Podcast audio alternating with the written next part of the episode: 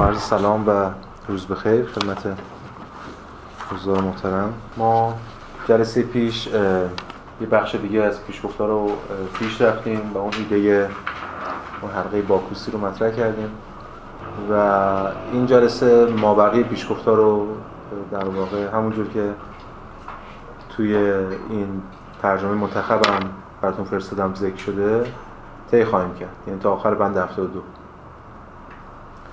و انتهاش هم من یاره توضیحات در مورد خود ایده پیشگفتار کلی و اینا میدم.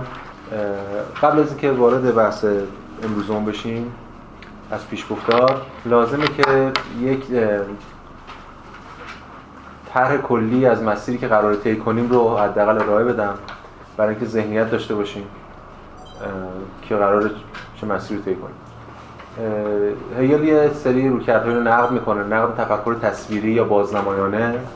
بعد نقد استدلال ورزی نقد گزاره موضوع محمول. هی داره عمیق‌تر میشه نقدش و اونجا ایده گزاره نظر ورز رو مطرح می‌کنه.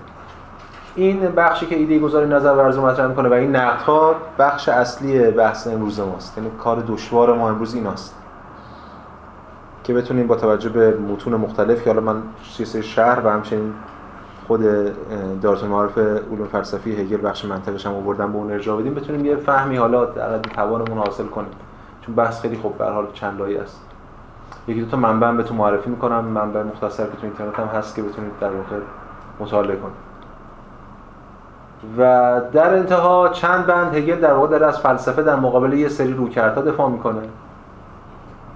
اونا رو هم بهش اشاره می‌کنیم و بعد یه نکته یه بند هگل در مورد حقیقت و زمانه حقیقت میگه و بعد بند آخر در مورد فرد صحبت می‌کنه.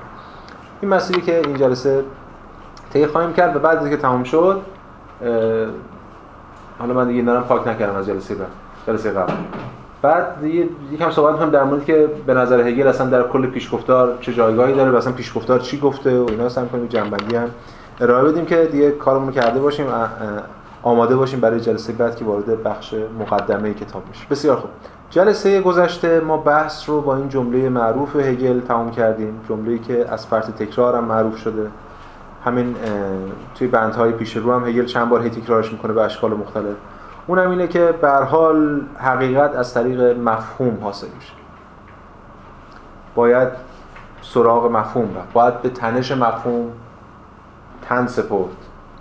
جان سپرد. در ابتدای بند 58 هم که هفته پیش بحثمون رو باش تمام کردیم هگل همین رو می‌گفت. میگفتش که اون چیزی که اهمیت داره بر مطالعه فلسفه در واقع این است که فرد به اون تنش مفهوم تنش مفهوم به جان بپذیره به جان بخرد. بعد شروع می‌کنه بحثای خودش رو در مورد اون رویکردهایی که می‌خواد اینجا مورد انتقال قرار بده. که از همین مفهوم تفکر تصویری شروع میشه. تفکر تصویری تفکری که بر ذهن همه ما حاکمه. هگل خیلی جاها بعدا هم اشاره می‌کنه به تفکر تصویری رو نقد می‌کنه. مثلا برای نمونه در انتهای کتاب پیداشناسی روح هم حتی وقتی داره دین رو نقد می‌کنه و از دین به فلسفه دانش مطلق میره میگه دین به این دلیل مورد انتقاده که در ته تهش در اوج خودش باز از تفکر مفهومی تفکر تصویری نمی‌تونه بیاد بیرون. باز یه تصویری از خدا می‌خواد. نمی‌تونه از خدا به مسابقه تصویر خارج شه. حالا این تصویر می‌تونه از تصویر یک گیاه یا حیوان نمی‌دونم در بت پرستی در حیوان پرستی یا بعدا بت یا حتی بعدا مجسمه های یونان که همه باز تفکر تصویری خارج بشه یا تصویر به تبدیل به خدای مطلقی بشه. ولی باز دوباره نمی‌تونه با اون تصویر رو باید حفظ کنه. دین کلاسیک هگل نقدش می‌کنه. دین با معنی که هگل نقدش می‌کنه. اونجا باز اشاره می‌کنه به تفکر تصویری. داره میگه که تفکر تصویری در واقع در کل ذهن بشر حاکمه. یعنی ما وقتی می‌خوایم در مورد چیزی صحبت کنیم یه چیزی رو بشناسیم به دنبال به دست دادن تصویری ازش هست. تصویر. این تصویر چیزیه که مورد انتقاد هگل. این تصویر باعث میشه که ما تاکید کنیم یک پسماند حسی در پس هر شکلی از شناخت. حتی شناخت انتزاعی ما باقی میمونه به خاطر همین. میل به تصویر سازی یا بازنمایی. این چیزی که هگل هم بهش میگه representational thought تفکر بازنمایانه. چیز رو بازنمایی کنه. حالا به حال یک شکل ساده خام اولیه‌اش که همون تفکر مادیگراست که یک ابژه مادی رو بازنمایی می‌کنه. که هگل هم اینجا میگه میگه این عادت را باید تفکر مادی سازی شده نامید. حالا تفکر مادی دیگه مادی سازی شده به خاطر که ترجمه تحت لفظی ماتریالایزد هم ماتریالایز ایدیش هم ترجمه کنیم مادی سازی شده گذاشتیم. ولی همون تفکر مادی. آگاهی حادثی که درون آنچه مادی است قوطه بر است. و در این حال بیرون کشیدن خود از این ماده و یکی شدن با خود را بسیار دشوار می‌یابد. بله دیگه توی ماده معتبر نمی‌تونه خودش از ماده جدا کنه. اما از اون طرف یه رویکرد دیگه هم هست که بازم زیر تفکر تصویریه ولی رویکرد سلبی صرفا. میگه در سوی مقابل استدلال ورزی برابر است با آزادی از محتوا و نیز برابر با پوچی یا خودپسندی که بر فراز هر محتوا ایستاده است. یعنی یه چیزی هست که حالا تو همین جلسه ظرف یه رو 20 دقیقه نیم ساعت آینده هی در قرار صحبت کنیم به همین داره یواش یواش روشن میشه. منظور هگل از استدلال ورزی چیه؟ اینجا در واقع همون قزونیقنه که ما اینجا حالا پینکارد با یه نیشی ترجمه کرده merely clever argumentation. یعنی استدلال ورزی مثلا منحصرا یا صرفا مطلقا کلیور حالا کلیور اینجا بیشتر یه مطلقه که بیشتر تا تعریف کردن. هوشمندانه مثلا. خب حالا ولی ما چون اینا تو مت... توی ترم اصلی نیست هم می‌ذاریم استدلال ورزی و رفتن با اون استدلالا. که این در واقع از محتوا رها شده. گرفتار محتوای مادی نیست. پس چیه؟ یک موضع منفی داره نسبت به هر حقیقتی نسبت به هر حقیقت مادی. حرف هگل اینه در یک کلام که باید به جای که از محتوا آزاد بشه خود محتوا رو آزاد کنه. خیلی این جمله مهمه. باید به جای اینکه محت... از محتوا آزاد بشه تفکر به آزادی خود محتوا تن بده. خود محتوا رو آزاد کنه تا خودش خودش بیان کنه به مسابقه حقیقت. یعنی همون چیزی که اگرم میگه عمل مفهوم به اقتضای خودش. ولی خب اینجا اینجوری نیست. بسیاری از شارحان اشاره کردن و ما الان باید دفاع کنیم ازش. امیدوارم اینو بتونیم امروز این جلسه ترسیم کنیم. که روی سخن هگل در اینجا بیش از همه با کانت. استدلال ورزی که داره نقد می‌کنه هگل در واقع داره کانت رو نقد می‌کنه. چرا داره کانت رو نقد می‌کنه؟ حالا باید بریم در مورد صحبت کنیم. ببین استدلال ورزی یا اون وجه منفی بچی که در واقع محتوا ستیزه بی محتواست هر محتوایی رو نفی می‌کنه. بچه جدلیه به بیان دقیق کلمه. خب روشنه که این جدل در تاریخ فلسفه ما رو یاد شکاکان میندازه. این چیز عجیبی نیست. شکاکان هستن که محتوا رو دائما دارن نفی می‌کنن. با استدلال خودشون. این استدلال ورزی خود را نفیان به سوی محتوای دریافت شده معطوف می‌کند. این شیوه تفکر می‌داند که این محتوا را چگونه ابطال کند و آن را به هیچ تقلیل دهد. و می‌گوید این چنین نیست. این بینش صرفا منفی است. تا همه همه اینا الان اگه تو ذهنمون باشه روکر شکاکانه است خب عجیب نیست این حرفا کاملا قابل فهم. امری نهایی است. خود را به برای خود به محتوای تازه سوق نمی‌دهد. یعنی بچه ایجابی نداره. شکاک فقط رد می‌کنه. شما رد نمی‌کنه یه حرف جدیدی ایجابی یه نظام جدیدی از حقیقت بیان کنه. و میگه همه چیزو شک می‌کنه. بلکه اگر بنا باشد دیگر بار هر گونه محتوایی داشته باشد چیزی دیگر از جای دیگر را باید یافت. این خودش نمی‌تونه محتوا برسه. اگه قرار باشه محتوایی هم بهش سوار بشه محتوا خارجیه. از بیرون میاد. این استدلال ورزی بازتابی است به درون منی توهی یعنی به درون پوچی شناختش. اینو باید یکم در مورد صحبت کنیم چند دقیقه چرا برمیگرده به من؟ آنچه این پوچی بیان می‌کند صرفا این نیست که محتوای مذکور پوچ است بلکه همچنین می‌گوید خود این بینش استدلال ورز پوچ است زیرا امر منفی است که هیچ نظری به ایجابیت درون خویش نمیافکند. خب این یکی دو خط اولش تا یه حدی تکلیف روشن بود منظورش هم روشن بود ولی بعدش یه مقدار ابهام وجود اومد و از همه مهمتر که چرا به کانت این یعنی اینو به کانت پیوند می‌زنه. این سوال مهمیه. چرا هگل کانت رو ذیل شکاکیت حتی قرار میده؟ کانت رو در کنار شکاکان قرار میده. با توجه به شناختی که ما داریم معمولا ما کانت رو در مقابل هیوم قرار میدیم که شکاکه. هگل کانت رو در کنار شکاکان قرار میده. یعنی کانت slash هیوم برای هگل تبدیل به فیگور میشه. باید ببینیم هگل چه, چه... یعنی با چه استدلالی هگل می‌خواد این کارو انجام بده. دو تا رویکرده که ما معمولا در طول تاریخ فلسفه اینا رو داریم و اینا هر کدوم با هم نسبت به هم موضع خصمانه ای دارن. یکیشون روی کرده جزمی یا جزمندیش دوگماتیک. یکیش هم رویکرد شکاکانه.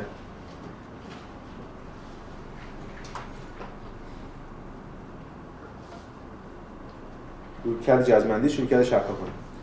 رویکرد جزمی همواره شکاکان رو متهم می‌کنه که شما معطوف به حقیقتی نیستید به حقیقت راه نمی‌برید. شکاکان همیشه جزمی رو متهم می‌کنه که شما پر از تناقض صحبتتون و به تناقض میرسونیم چون که شکاکی اصلا وظیفه خودش می‌دونه که اینا رو به تناقض برسونه و نقد کنه. حالا اون که اما اون چیزی که میشه اینجا پیوند زد و جلو جلوتر هم بهش برخواهیم خورد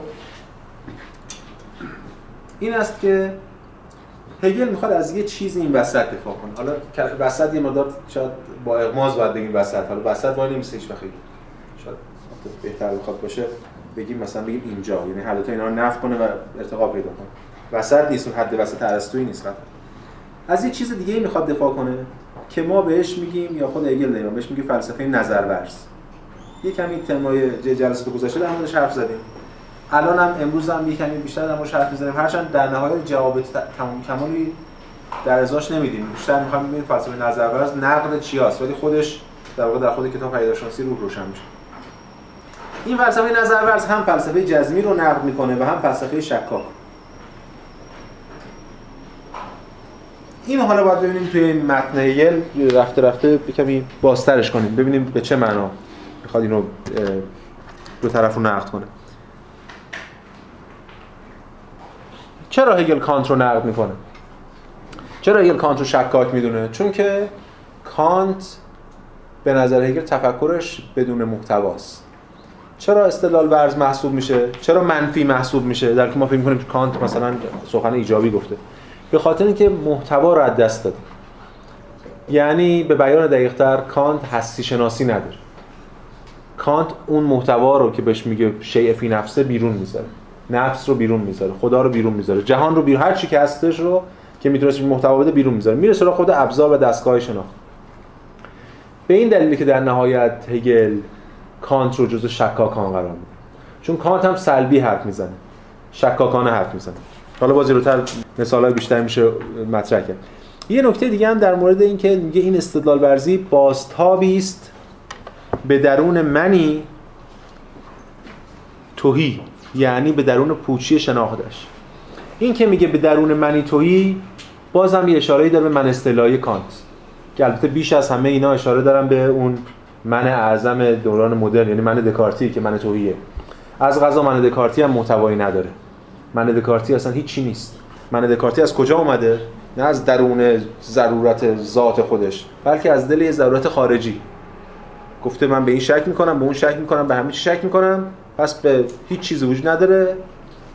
من به همه چی شک کردم تو تعامل اول. تعامل دوم میگه من اگه به همه چی شک کنم به یه چیز نمی‌تونم شک کنم. به اینکه منی هست که داره شک می‌کنه مثلا. این منه نه از طریق محتواش بلکه از طریق ضرورت خارجی ایجاب شده. یعنی یه منی باید باشه. اصلا نمی‌دونم من چیه یادتون باشه. توی تعامل دوم هم دکارت بحث می‌کنه در مورد خب این منه حالا چیه؟ آیا منی که احساس می‌کنه بعد میگه نه این منه احساس نیست چون هم جهانی نداره اون بیرون که. هم جهان رد کرده بدن خودش رو رد کرده همین رد کرده. پس این منیه که چون شک می‌کنه ذاتش اندیشه است. بعد اونجا از من اندیشنده از اونجا شروع میشه و تقابل اندیشه و جسم و امتداد اینا هم از اون از اونجا شروع میشه. این من توهی که در واقع به درون پوچی شناختش برمیگرده بازتاب پیدا می‌کنه این استدلال ورزی ریشش تو کانت و البته نقد هگل به کانت و البته به ویژه ریشه همه اینا توی دکارته. که اون من توهیش باعث شد که جهان توهی داشته باشه. خیلی بخوایم خلاصه بگیم. اون من توهی دکارتی که باعث میشه کانت نومنش توهی باشه یا به نومن دسترسی پیدا نکنه. من توهی سوژه توهی جهان توهی رو برمیسازه در برابر خودش. همین فقدان دسترسی به جهان که در موردش الان داریم صحبت می‌کنیم واسه بحثی رو مطرح کردیم. پس این ایده ایده شکاکانه است. یه چیز دیگه هم که هگل اینجا مطرح می‌کنه و شکاکیت به شکاکانت رو در کنار شکاک قرار میده این ایده نه این نه آنه شکاک کسیه که میگه نه این نه آن. جزمی کسیه که میگه یا این یا آن. جزمی میگه یا این یا تروفالس دیگه. یا این یا این درسته یا اون درسته. و معمولا میگه من درستم اون درست نیست دیگه. یعنی کرده خودم درسته و علاوه بر شکا کسی که میگه نه این نه یعنی نه این درسته نه اون درسته. هیچ حقیقتی نمی‌تونه راه برد. هگل می‌خواد به اون هم این هم آن برسه. یعنی نه ایدر اور نه نیدر نور بلکه بوس اند. هم این همون اما این همین همونش هم این رو و هم اون رو ثابت حفظ این پلورالیسم نیست که هم این باشه هم این باشه. همین همانش از دل خود نه نهان میگذره. همین همانش از دل یاییان نمیاد. همین همانش نف میشه و بعد از دل نفی که به همین همان می‌رسه. این هفته پیشم در مورد اون گذار از تمایز به انحلال و بعد به اون آرامش پویا توی اون حلقه باکوسی دیدیم. اینجا باز یک چیزی شبیه هست و بازم بیشتر در صحبت خواهیم کرد. کانت نه این نه کانت نقد عقل محضرت مشخصه. ببینید کجا کانت نه این نه مشخصا توی آنتینومیا.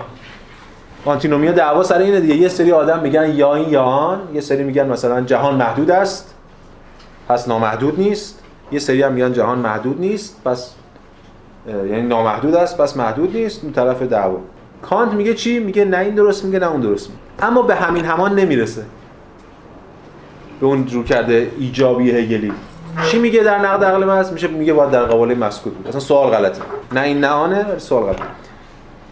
و پاسخ ایجابی نمیده. نه در مورد جهان نه در مورد نفس نه در, در مورد خداوند. به همین دلیل کانت هم ذیل نه این نه آن قرار می‌گیره به نظر هگل. و خب اینجا داره نقدم دکارت هم در واقع در کنار اینا نقد می‌کنه. یه نقل قولی من بخونم از دعات المعارف علوم فلسفی. امروز یه یکی دو تا نقل قول از دعات المعارف می‌خونیم. به خاطر اینکه به حال دعات المعارف علوم فلسفی اون متنیه که خیلی طرفداران هگل مدونتر و مشخصتر متأخر هگل پیر بیشتر ازش دفاع می‌کنم و اینو در مقابل پیدارشناسی رو مطرح می‌کنم به خاطر اینکه میگن اینجا خب هگل خیلی مدون و مشخص سیستمش به تمام به جایگاه خودش رسیده. در واقع جهات معرف علوم فلسفی میگن همون نظام علمیه که هگل می‌خواسته بنویسه و اینجا نوشته در مقابل پیدارشناسی حالا ما خیلی تمایز اینا الان کار نداریم. یه جاهایی هگل اینجا اشاره کرده به این بحث که به خود ما کمک خواهد کرد. از همین ترجمه آقای مرتضوی که برای ترجمه قابل استفاده یه حداقل صفحه 140 141 این بخش که من می‌خونم. این متافیزیک به جزمیت تبدیل شد. حالا در قبلش در مورد متافیزیک حرف می‌زنه. چون با توجه به ماهیت تعین های کرانمند باید میپذیرفت که از دو حکم متضاد یکی باید درست باشد و دیگری نادرست. خب. یعنی یا این یا. جزمیت ابتدا ضد خود را در شکاکیت مییابد. شکاکان باستانی عموما هر فلسفه ای را جزمندیش مینامیدند. چون آموزه های معینی را مطرح می‌کردند. شکاکیت در این معنای گسترده فلسفه نظرورزانه راستین را نیز جذب آور می‌داند. شکاکیت فلسفه نظرورز رو هم ش... که راستینه اون رو هم جذب می‌بینه این هم نکته مهمیه. شکاکان وقتی به این نگاه می‌کنن اینو جزمی می‌بینن. جزمی ها به این نگاه می‌کنن اینو شکاکانه می‌بینن. هر کدوم. چرا؟ چون جفتشون غیر از شکاکیت و جزمیت چیز دیگه نمی‌شناسن. هر کس شکاک نباشه یعنی به صرفا رویکرد صرفا سلبی راه پیدا نکنه پس جزمندیشه کانت هم اگه کانت اگه هگل کانت نقد عقل محض اگه هگل می‌خوند هگل چی می‌گفت؟ گفت جزم‌اندیشه که خیلی از شارح های هگل یا قرائت هایی که منتقدای هگل هگل رو پیشاکانتی می‌دونن. می‌دونی که دارن می‌خونن. الان الان خیلی باز دوباره رواج پیدا کرده تو نیمه دو نیمه دوم قرن 20 هگل پیشاکانتیه چرا؟ چون کانت یه مرز رو تعیین کرده به اسم مرز که نمی‌تونه عقل ازش تخطی کنه ولی هگل از اون تخطی کرده دیگه. پس هگل پیشاکانتیه همون جزمیه مثل دکارت و اسپینوزا و دیگه چرا؟ به همین دلیل که فلسفه نظرورز و اینوریا اونوری می‌بینن اونوری اینوری. این این چیزی که هگل هم اینجا مطرح کرده توی اینجا توی دارت معرف بخش منطق. اما عنصر جزمی در معنای محدودتر عبارت است از چسبیدن به تعین‌های یک سویه فاهمه و در همان حال ترد از داد آنها. به طور کلی جزمیت عبارت است از یا این یا آن. انعطا... یا این یا آن انعطاف ناپذیر که بنا به آن مثلا گفته می شود که جهان کران یا کرانمند است یا بیکران. همون بحث کانت. اما فقط یکی از این دو است. برعکس آنچه حقیقی و نظر ورزانه است دقیقا هیچ تعین یک سویه‌ای ندارد و بنابراین توسط آن تحلیل نمی‌روند برعکس در درون خود و به عنوان تمامیت تعین‌هایی را وحدت می‌بخشد که از نظر جذب باوری جذب باوری تعین‌های ثابت و حقیقی در جداییشان شمرده می‌شود. پس این آخرش هم میگه میگه به این ترتیب ایدئالیسم خواهد گفت حالا نفس یا جهان نه به تمامی کرانمند است و نه به تمامی بیکران بلکه اساسا همین است و همان دگر. و از این رو نه این است و نه آن دگر. به بیان دیگر این تعیین ها در انفرادشان نامعتبرند و فقط هنگامی که فراروی شده باشند شدن معتبر. پس این حالا بحث هگل بحث می‌بره به مسائل دیگه راجع به خود متافیزیک داره حرف می‌زنه اونجا. پس اینجا ما با یک همین همان طرفیم که می‌خواد از هم دو طرف یان یان و نه آن رو بتونه نف کنه رفع کنه و در یک امر سومی ادغام کنه حالا به شکل هگلی رفع کنه و بره محله بعد. خب اینا رو حالا گفتیم بریم ادامه بدیم که ادامه بحث رو بخونیم. ببینید می نوشته که توی بند 60 بخشی که استخراج کردیم بند 60 یه بند بسیار پیچیده و چند لایه‌ای. خیلی بحث‌های مفصلی هگل اونجا مطرح کرده ما بند 60 رو نمی‌خونیم. نه که اون بحث‌ها رو مطرح نمی‌کنیم. در بند 61 اون بحث‌ها رو خود هگل خلاصه کرده. یکم بیشتر به ما کمک می‌کنه بتونیم یه تحلیلی ازش ارائه بدیم. ولی این بخش که از بند 60 جدا کردن برای اینکه ادامه بند 59 بتونیم تحلیل خودمون کمک کنه وگرنه ایده اصلی بند 60 نیست. میگه خود استدلال ورزی خودی است که محتوا با آن باز میگرده و در نتیجه این خود در شناخت ایجابیش موضوعی بازنمایی شده است که محتوا با آن به منزله عرض و محمول مرتبط شده. اینجا هگل داره یه گرایی میده که مسئله اصلی اینه که اینجا به خاطر اینکه این خود خودی از آن خود نداره. قبلا هم گفته بود که این باستابی به درون منی توهیه. محتوا باید به صورت محمول بیاد. در گزاره موضوع محمولی این موضوع قرار می‌گیره و محتوا از بیرون به صورت محمول بهش اطلاق میشه. این داره اشاره می‌کنه به اینکه من بناست که قضیه موضوع محمولی رو مورد انتقاد قرار بدم که الان در بند بعدی میریم سراغش و در موردش مفصلا در اون حدی که می‌تونیم و یه سری منابعی داریم سعی می‌کنیم بحث کنیم و صحبت کنیم. ولی فعلا تا اونجایی که به بحث ما مربوطه اینه که درسته که به نظر می‌رسه هگل اینجا داره کانت رو نقد می‌کنه. اما کانت رو نه به مسابقه خود کانت به تنهایی نه به مسابقه خود کانت به عنوان کسی که اوج فلسفه مدرنه از دکارت به بعد بلکه به مسابقه کانت خود کانت رو نقد می‌کنه به مسابقه نمونه اعلای کل تاریخ فلسفه. یعنی تاریخ منطق ارسطویی. خود اون منطقه که این تناقض رو در خودش داره. که در خود دکارت هم اونجوری متجلی میشه در, در کانت هم اینجوری متجلی میشه. خود منطق دو حدیه که اصلا از ابتدا از پیش داره باجی رو به شکاکان میده برای که در طول تاریخ ترکتازی کنه. بتونن سوار باشن و هر جا که اراده کنن بتونن رد کنن زیر نظر ببرن زیر سوال ببرن اون قطعیات فلسفی رو. مشکل اصلی در واقع خود ایده اصلی جزمندیشانه. قبلا دیدیم که در جلسه گذشته هگل مبانی منطق دو حدی رو زیر سوال می‌بره دیگه. الان داره به عمیق‌ترین جایی که می‌تونه می‌رسه یعنی خود گزاره حملی. اینکه وقتی شما راجع به یه چیزی می‌خواین حرف بزنید همین گزاره خبری هستن یه چیزی می‌خوایم بگیم بیان ما در قالب گزاره موضوع محمولی صرف نظر است که منطق اون دو حدی یا هر چیز دیگه خود گزاره حملی از پیش نقطه ضعف داره و نقطه ضعف خودش رو در هم در منطق باز تولید می‌کنه و هم به ویژه بعدها در استدلال ها و چیزایی دیگه. این اون چیزی که بهانه به دست منطق یا رویکرد استدلال ورز میده که بتونه به شکل شکاکانه همه چیز رو زیر سوال ببره.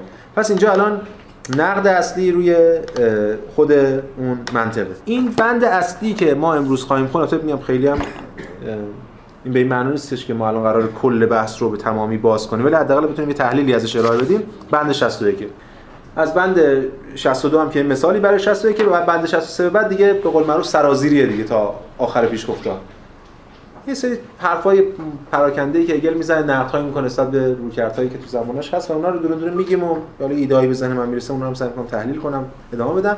ولی این بند 61 و بعد به عنوان مثال بند 62 که برای ما خیلی مهمه ببینیم هگل چه موضعی اتخاذ می‌کنه در قبال این رویکردی که می‌خواد نقد کنه. خب عرض کردم خدمتتون که بند 60 رو ما بحث نکنیم در موردش. خیلی بند طولانی هم هست. بند 61 رو به عنوان خلاصه بند 60 بحث می‌کنه. اینم من نمیگم که خلاصه است بلکه خود هگل نوشته. میگه آنچه را که گفته شد می‌توان به نحو سوری بدین طریق بیان کرد. بس همین دیگه. الان می‌خوام بیان اینه اون چیزی که گفتیم ماهیت حکم یعنی ماهیت قضیه به خودی خود شامل تمایز موضوع و محمول در بطن خیش است. که شامل تمایز موضوع و محمول در بطن خیش است به دست حکم نظرورز نابود شده است. پس ما یه ماهیت حکمی داریم همون موضوع محمولی. اون حکمی که همه ما می‌دونیم چیه؟ حکم نظرورز که مشخصا اون فلسفه از نظر هگل اینو زیر سوال می‌بره. و قضیه این همانی که از قضیه اول برآمده است در بردارنده ضربه متقابل است. ضربه متقابل واقعا ترجمه شاید خوبی نباشه. پس ضربه ترجمه میشه کرد. یا حتی من داشتم دیروز میخوندم گفتم شاید بهتر بود ترجمه میشیم پاتک. ضربه که در مقابل ضربه دیگه است. قضیه این همانی اوج اون قضیه موضوع محمولیه وقتی که محمول و موضوع عین هم میشن دیگه. ببینید یادتون باشه من پرانتزی باز کنم. ما تو قضیه محمولی دو نوع اسناد داریم. قضیه محمولی که یادتون هست. موضوع محمول نسبت. دیوار سفید است. دیوار موضوع سفیدی محموله نسبت هم که است. می‌تونست نیست باشه و قضیه سالمه میشه. یعنی سلبی میشه. خب. حالا تو قضیه این همانی ما در واقع داریم میگیم موضوع خود محموله. ما دو نوع است داشتیم. یه است اسنادیه یعنی وقتی میگیم مثلا دیوار سفید است. یعنی سفیدی رو به دیوار حمل می‌کنه یه است این همانی. حالا این همانی هم باز مراتب داره. ولی میگه که در سطح اولیش که از دل اون بحث در واقع تقسیم بندی های وجودی خارج میشه مثلا میگیم دیوار جسم است یا اسب حیوان است. اسب حیوان است حیوان در ذات اسبه. فرق داره با اسب قهوه‌ای است. اسب قهوه‌ایه نمی‌دونم چارپاه و نمی‌دونم جاندار خیلی چیزای دیگه است. حالا جاندار بودن هم باز تو ذاتشه. یه چیزای حمل مثل صفت بهش حمل میشن مثل رابطه عرض و جوهری داشتن. ولی وقتی ما میگیم اسب حیوان است این رابطه جوهر عرضی نیست. یعنی اسب جوهر نیست حیوان عرضش باشه. حیوان ذاتش اتفاقا. قضیه این همانی یه شکل خیلی مشخصی از همین اصل در واقع وجودیه یعنی در ذات اون قرار داره که اوجش اوج اون رو کرده ماهیت حکمی. پرانتز رو میبندیم بعد الان جلوتر می‌خونیم ببینیم این مقدماتی که مثلا به چه درد می‌خوره. در قضیه فلسفی این همانی موضوع و محمول تمایزشان را نابود نمی‌سازد که در صورت قضیه بیان شده است. در عوض وحدتشان به منزله نوعی هماهنگی یا هارمونی ظاهر می شود. صورت قضیه ظهور معنای متعین یعنی تأکیدی است که تحقق آن را متمایز می سازد. اما زمانی که محمول جوهر را بیان می کند و خود موضوع به امر کلی در می افتد وحدتی وجود دارد که تأکید در آن محو می شود. خب این حرفای خیلی در واقع چند لایه‌ای که هگل اینجا می‌زنه یعنی چی؟ یعنی اینکه هگل داره خیلی شست می‌خواد نقد کنه. رابطه موضوع و محمول در قضیه حملی رو می‌خواد به این نتیجه برسه که حقیقت از دل قضیه حملی بیرون نمیاد. در قضیه حملی یک رابطه وجود داره بین موضوع محمول که این به سمت حقیقت نمیره. حکم نظر ورز رو نابود می‌کنه. این یه تمایز کاذبی وجود داره که یا تو این همانی مطلق اینا حل میشن با هم یکی میشن که حالا مثل مثالی که تو بعد 62 می‌زنه راجعش صحبت می‌کنه یا اینا همواره تمایز کاذبی درشون حفظ میشه. در حالی که تو قضیه نظرورز یا هم حکم نظرورز یا قضیه فلسفی باید موضوع محمول به یک هارمونی برسن. اینجا هارمونی هم اشاره می‌کنه برای تو همین بند 60 که جا اشاره به موسیقی می‌کنه اگه. حالا خیلی هم کاری بهش نداره اما اجزای مختلف میگه باید در هماهنگی و هارمونی نسبت به هم دی باشه. میگه این قضیه نظر ورز من این دقایق رو می‌خواد در هارمونی حفظ کنه نه اینا رو جداگانه جدا هستن حالا اون نقدهاش نسبت به این جدایی رو ما الان در مورد باید در مورد صحبت کنیم تا یک کمی حداقل بیشتر از اینکه خود متن هگل می‌تونیم بفهمیم جا بیفته. مارکوزه در این کتاب هرون مارکوزه در این کتاب خرد و انقلاب خیلی شسته رفته این بحث رو مطرح می‌کنه. من این نقل قولش رو می‌خونم و بعد خب دیگه سعی می‌کنیم به کمک این یک کمی توضیح بدیم هگل میگه حکم حالا نظر ورزانه یک موضوع ثابت و منفعل ندارد. این حکم نظر ورزانه که ما میگیم همون ترجمه خب به speculative دیگه. speculative نظر ورزانه یا speculation نظر ورزی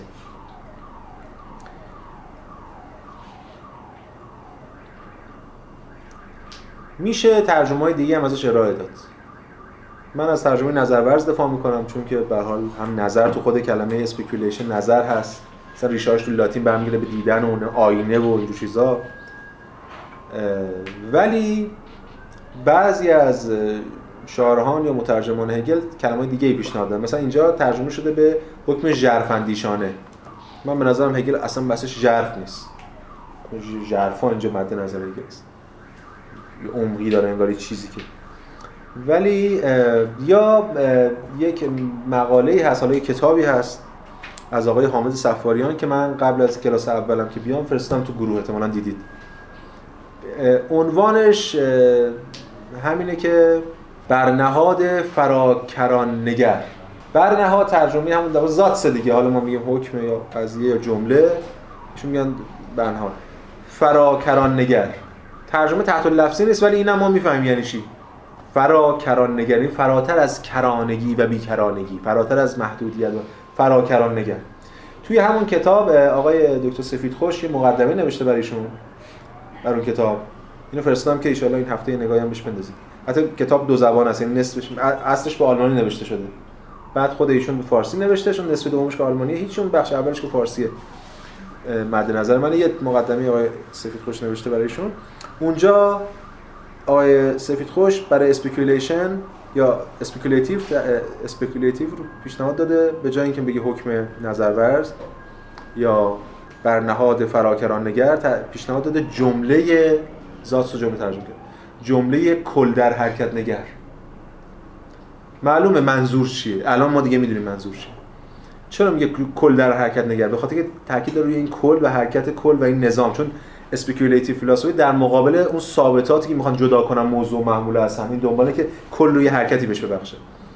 فرا کران نگرم باز دوباره ما می‌فهمیم. یعنی از این کرانگی خارج میشه این دوتاش داره دو وجه از یه حقیقت رو بیان می‌کنه دید به هر حال من اینو فرستادم حتما فرصت کردین بخونید چون به هر حال خب خیلی مستند خیلی بحث جدی داره در مورد خود قضیه نظر چیز در حکم نظر یک البته مقاله هم آقای دکتر طباطبایی محمد تقی طباطبایی. در مورد این قضیه نظر هم داره. که آقای سفاریانی نقل اونم آقای نقد کرده. بله. بله چطور گاف پلنگ؟ اونم هست. البته آقای محمد تقی طباطبایی با تو جواب طباطبایی اشتباه نگیر خب برمیگردیم به خاطر اینکه ترجمه کرده بود ژرفندیشانه یه توضیح گفتم بدم. در نهایت من از نظر ورز دفاع می‌کنم. هم به خاطر نظر به خود speculation پیوند می‌خوره هم خود ورز یکم عمله و بین خود گذار بین عمل و نظر میشه در نظر ورز مثلا. حالا اگه این توجیهات رو بپذیرین از اون دفاع می‌کنیم. خب برمیگردیم به نقل قول مارکوزه.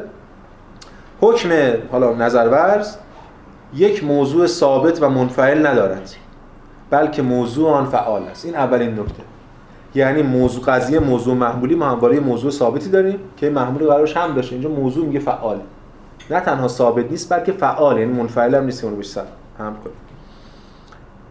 محمول ها صورت های گوناگون وجود موضوعند و یا به بیان کمی متفاوتتر آنچه که رخ می‌دهد این است که موضوع تحت محمول در میآید به آن تبدیل می شود در حالی که حکم و قضیه منطق سنتی همون جزمی همون موضوع محمولی بر تمایز روشن موضوع از محمول دلالت می کند حکم حالا نظر ورز ماهیت این حکم و قضیه را عموما برمیاندازد و نابود می‌کند. همون اشاره داره همین که برام برمیاندازه یعنی این ماهیت تغییر حکم نظر ورزانه ضربه تعیین کننده بر منطق سوری سنتی وارد می‌کند.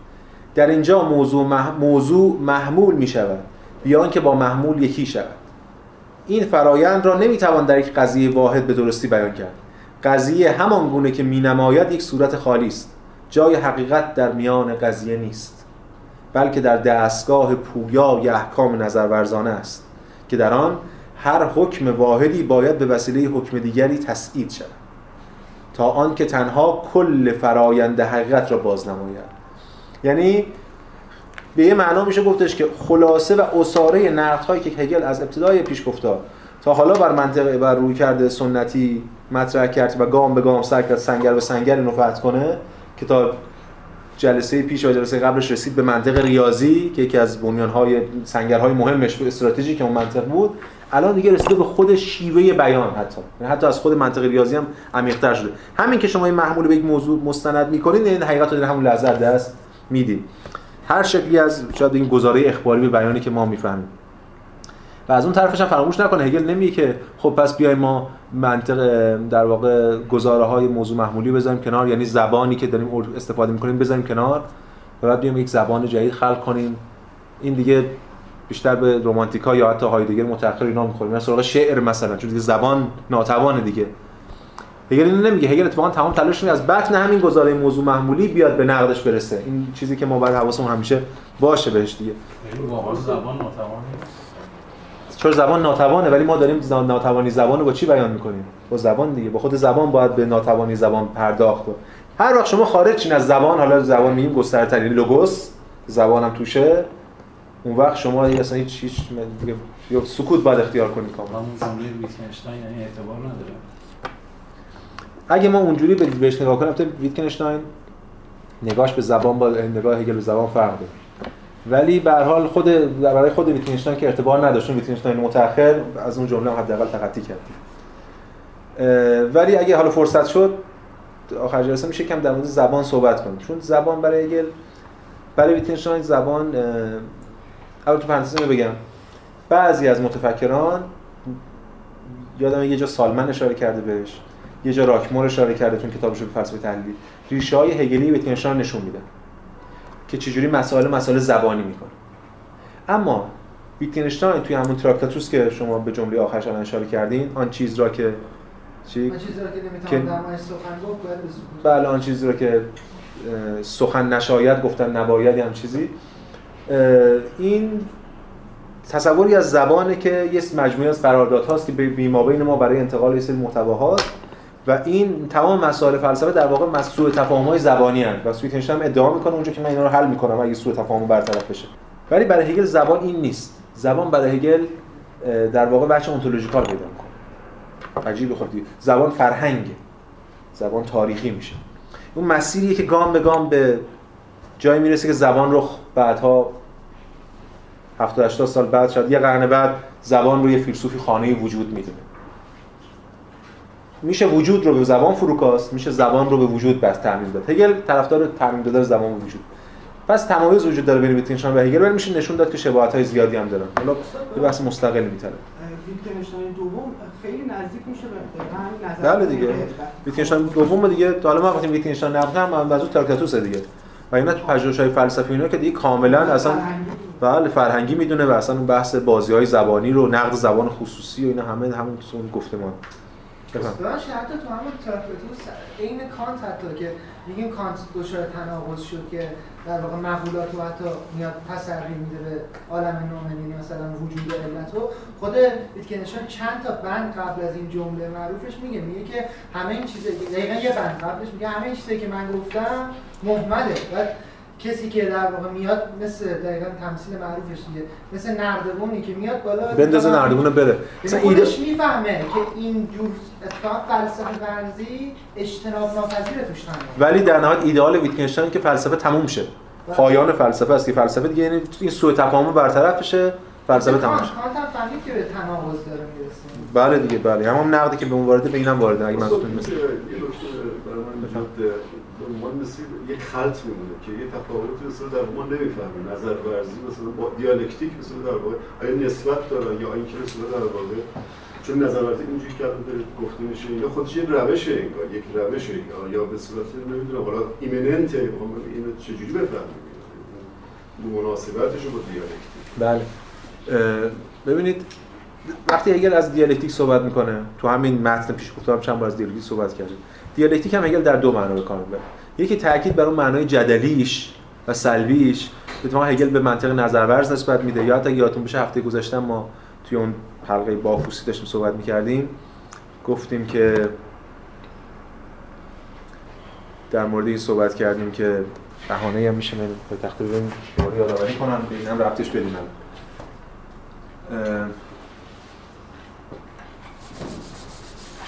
گفتیم که یه مرحله است که تمایز رو می‌بینه بین اون افراد. هر کدوم خودشون متمایز می‌دونن که در واقع تاکید داشت روی تمایز افراد نسبت به هم دیگه. بعد مرحله بعد مرحله بودش که فرد خودش رو جدا کنه و به هم دل حل میشه تو اون حلقه. مرحله انحلال بوده. و بعد دیگه می‌رسه به اون آرامش پویا. یعنی این حلقه مستان در حال حرکتن ولی این آرامش داره. یعنی منطقه نظمی هارمونی حاکمه ولی هر کدوم در واقع در دل اون تنشه. اونجا اگه یادتون باشه اشاره کردیم که این انحلال رو هگل اونجا با دیالکتیک اشاره می‌کنه. شما میگه انحلال سطحی از دیالکتیکه. به این میگه منطق نظر ورز اونجا هگل دیالکتیک رو معنای متداول به کار می‌گیره. یعنی جدل. واسه تو transcendental dialectic کانت در نقد عقل محض ما چی ترجمه می‌کنیم؟ جدل استدلالی بلکه بگید قاطی نشه اما هگل در وقتی از روش دیالکتیکی هگل صحبت می‌کنیم منظور اینه که روش دیالکتیکی هگل روش نظر ورز روش نظرورز اسمش یعنی نامش و دلالتاش اعم از دیالکتیک. دیالکتیک زیر روش نظرورز. دیالکتیک رو وجه سلبی تاکید داره.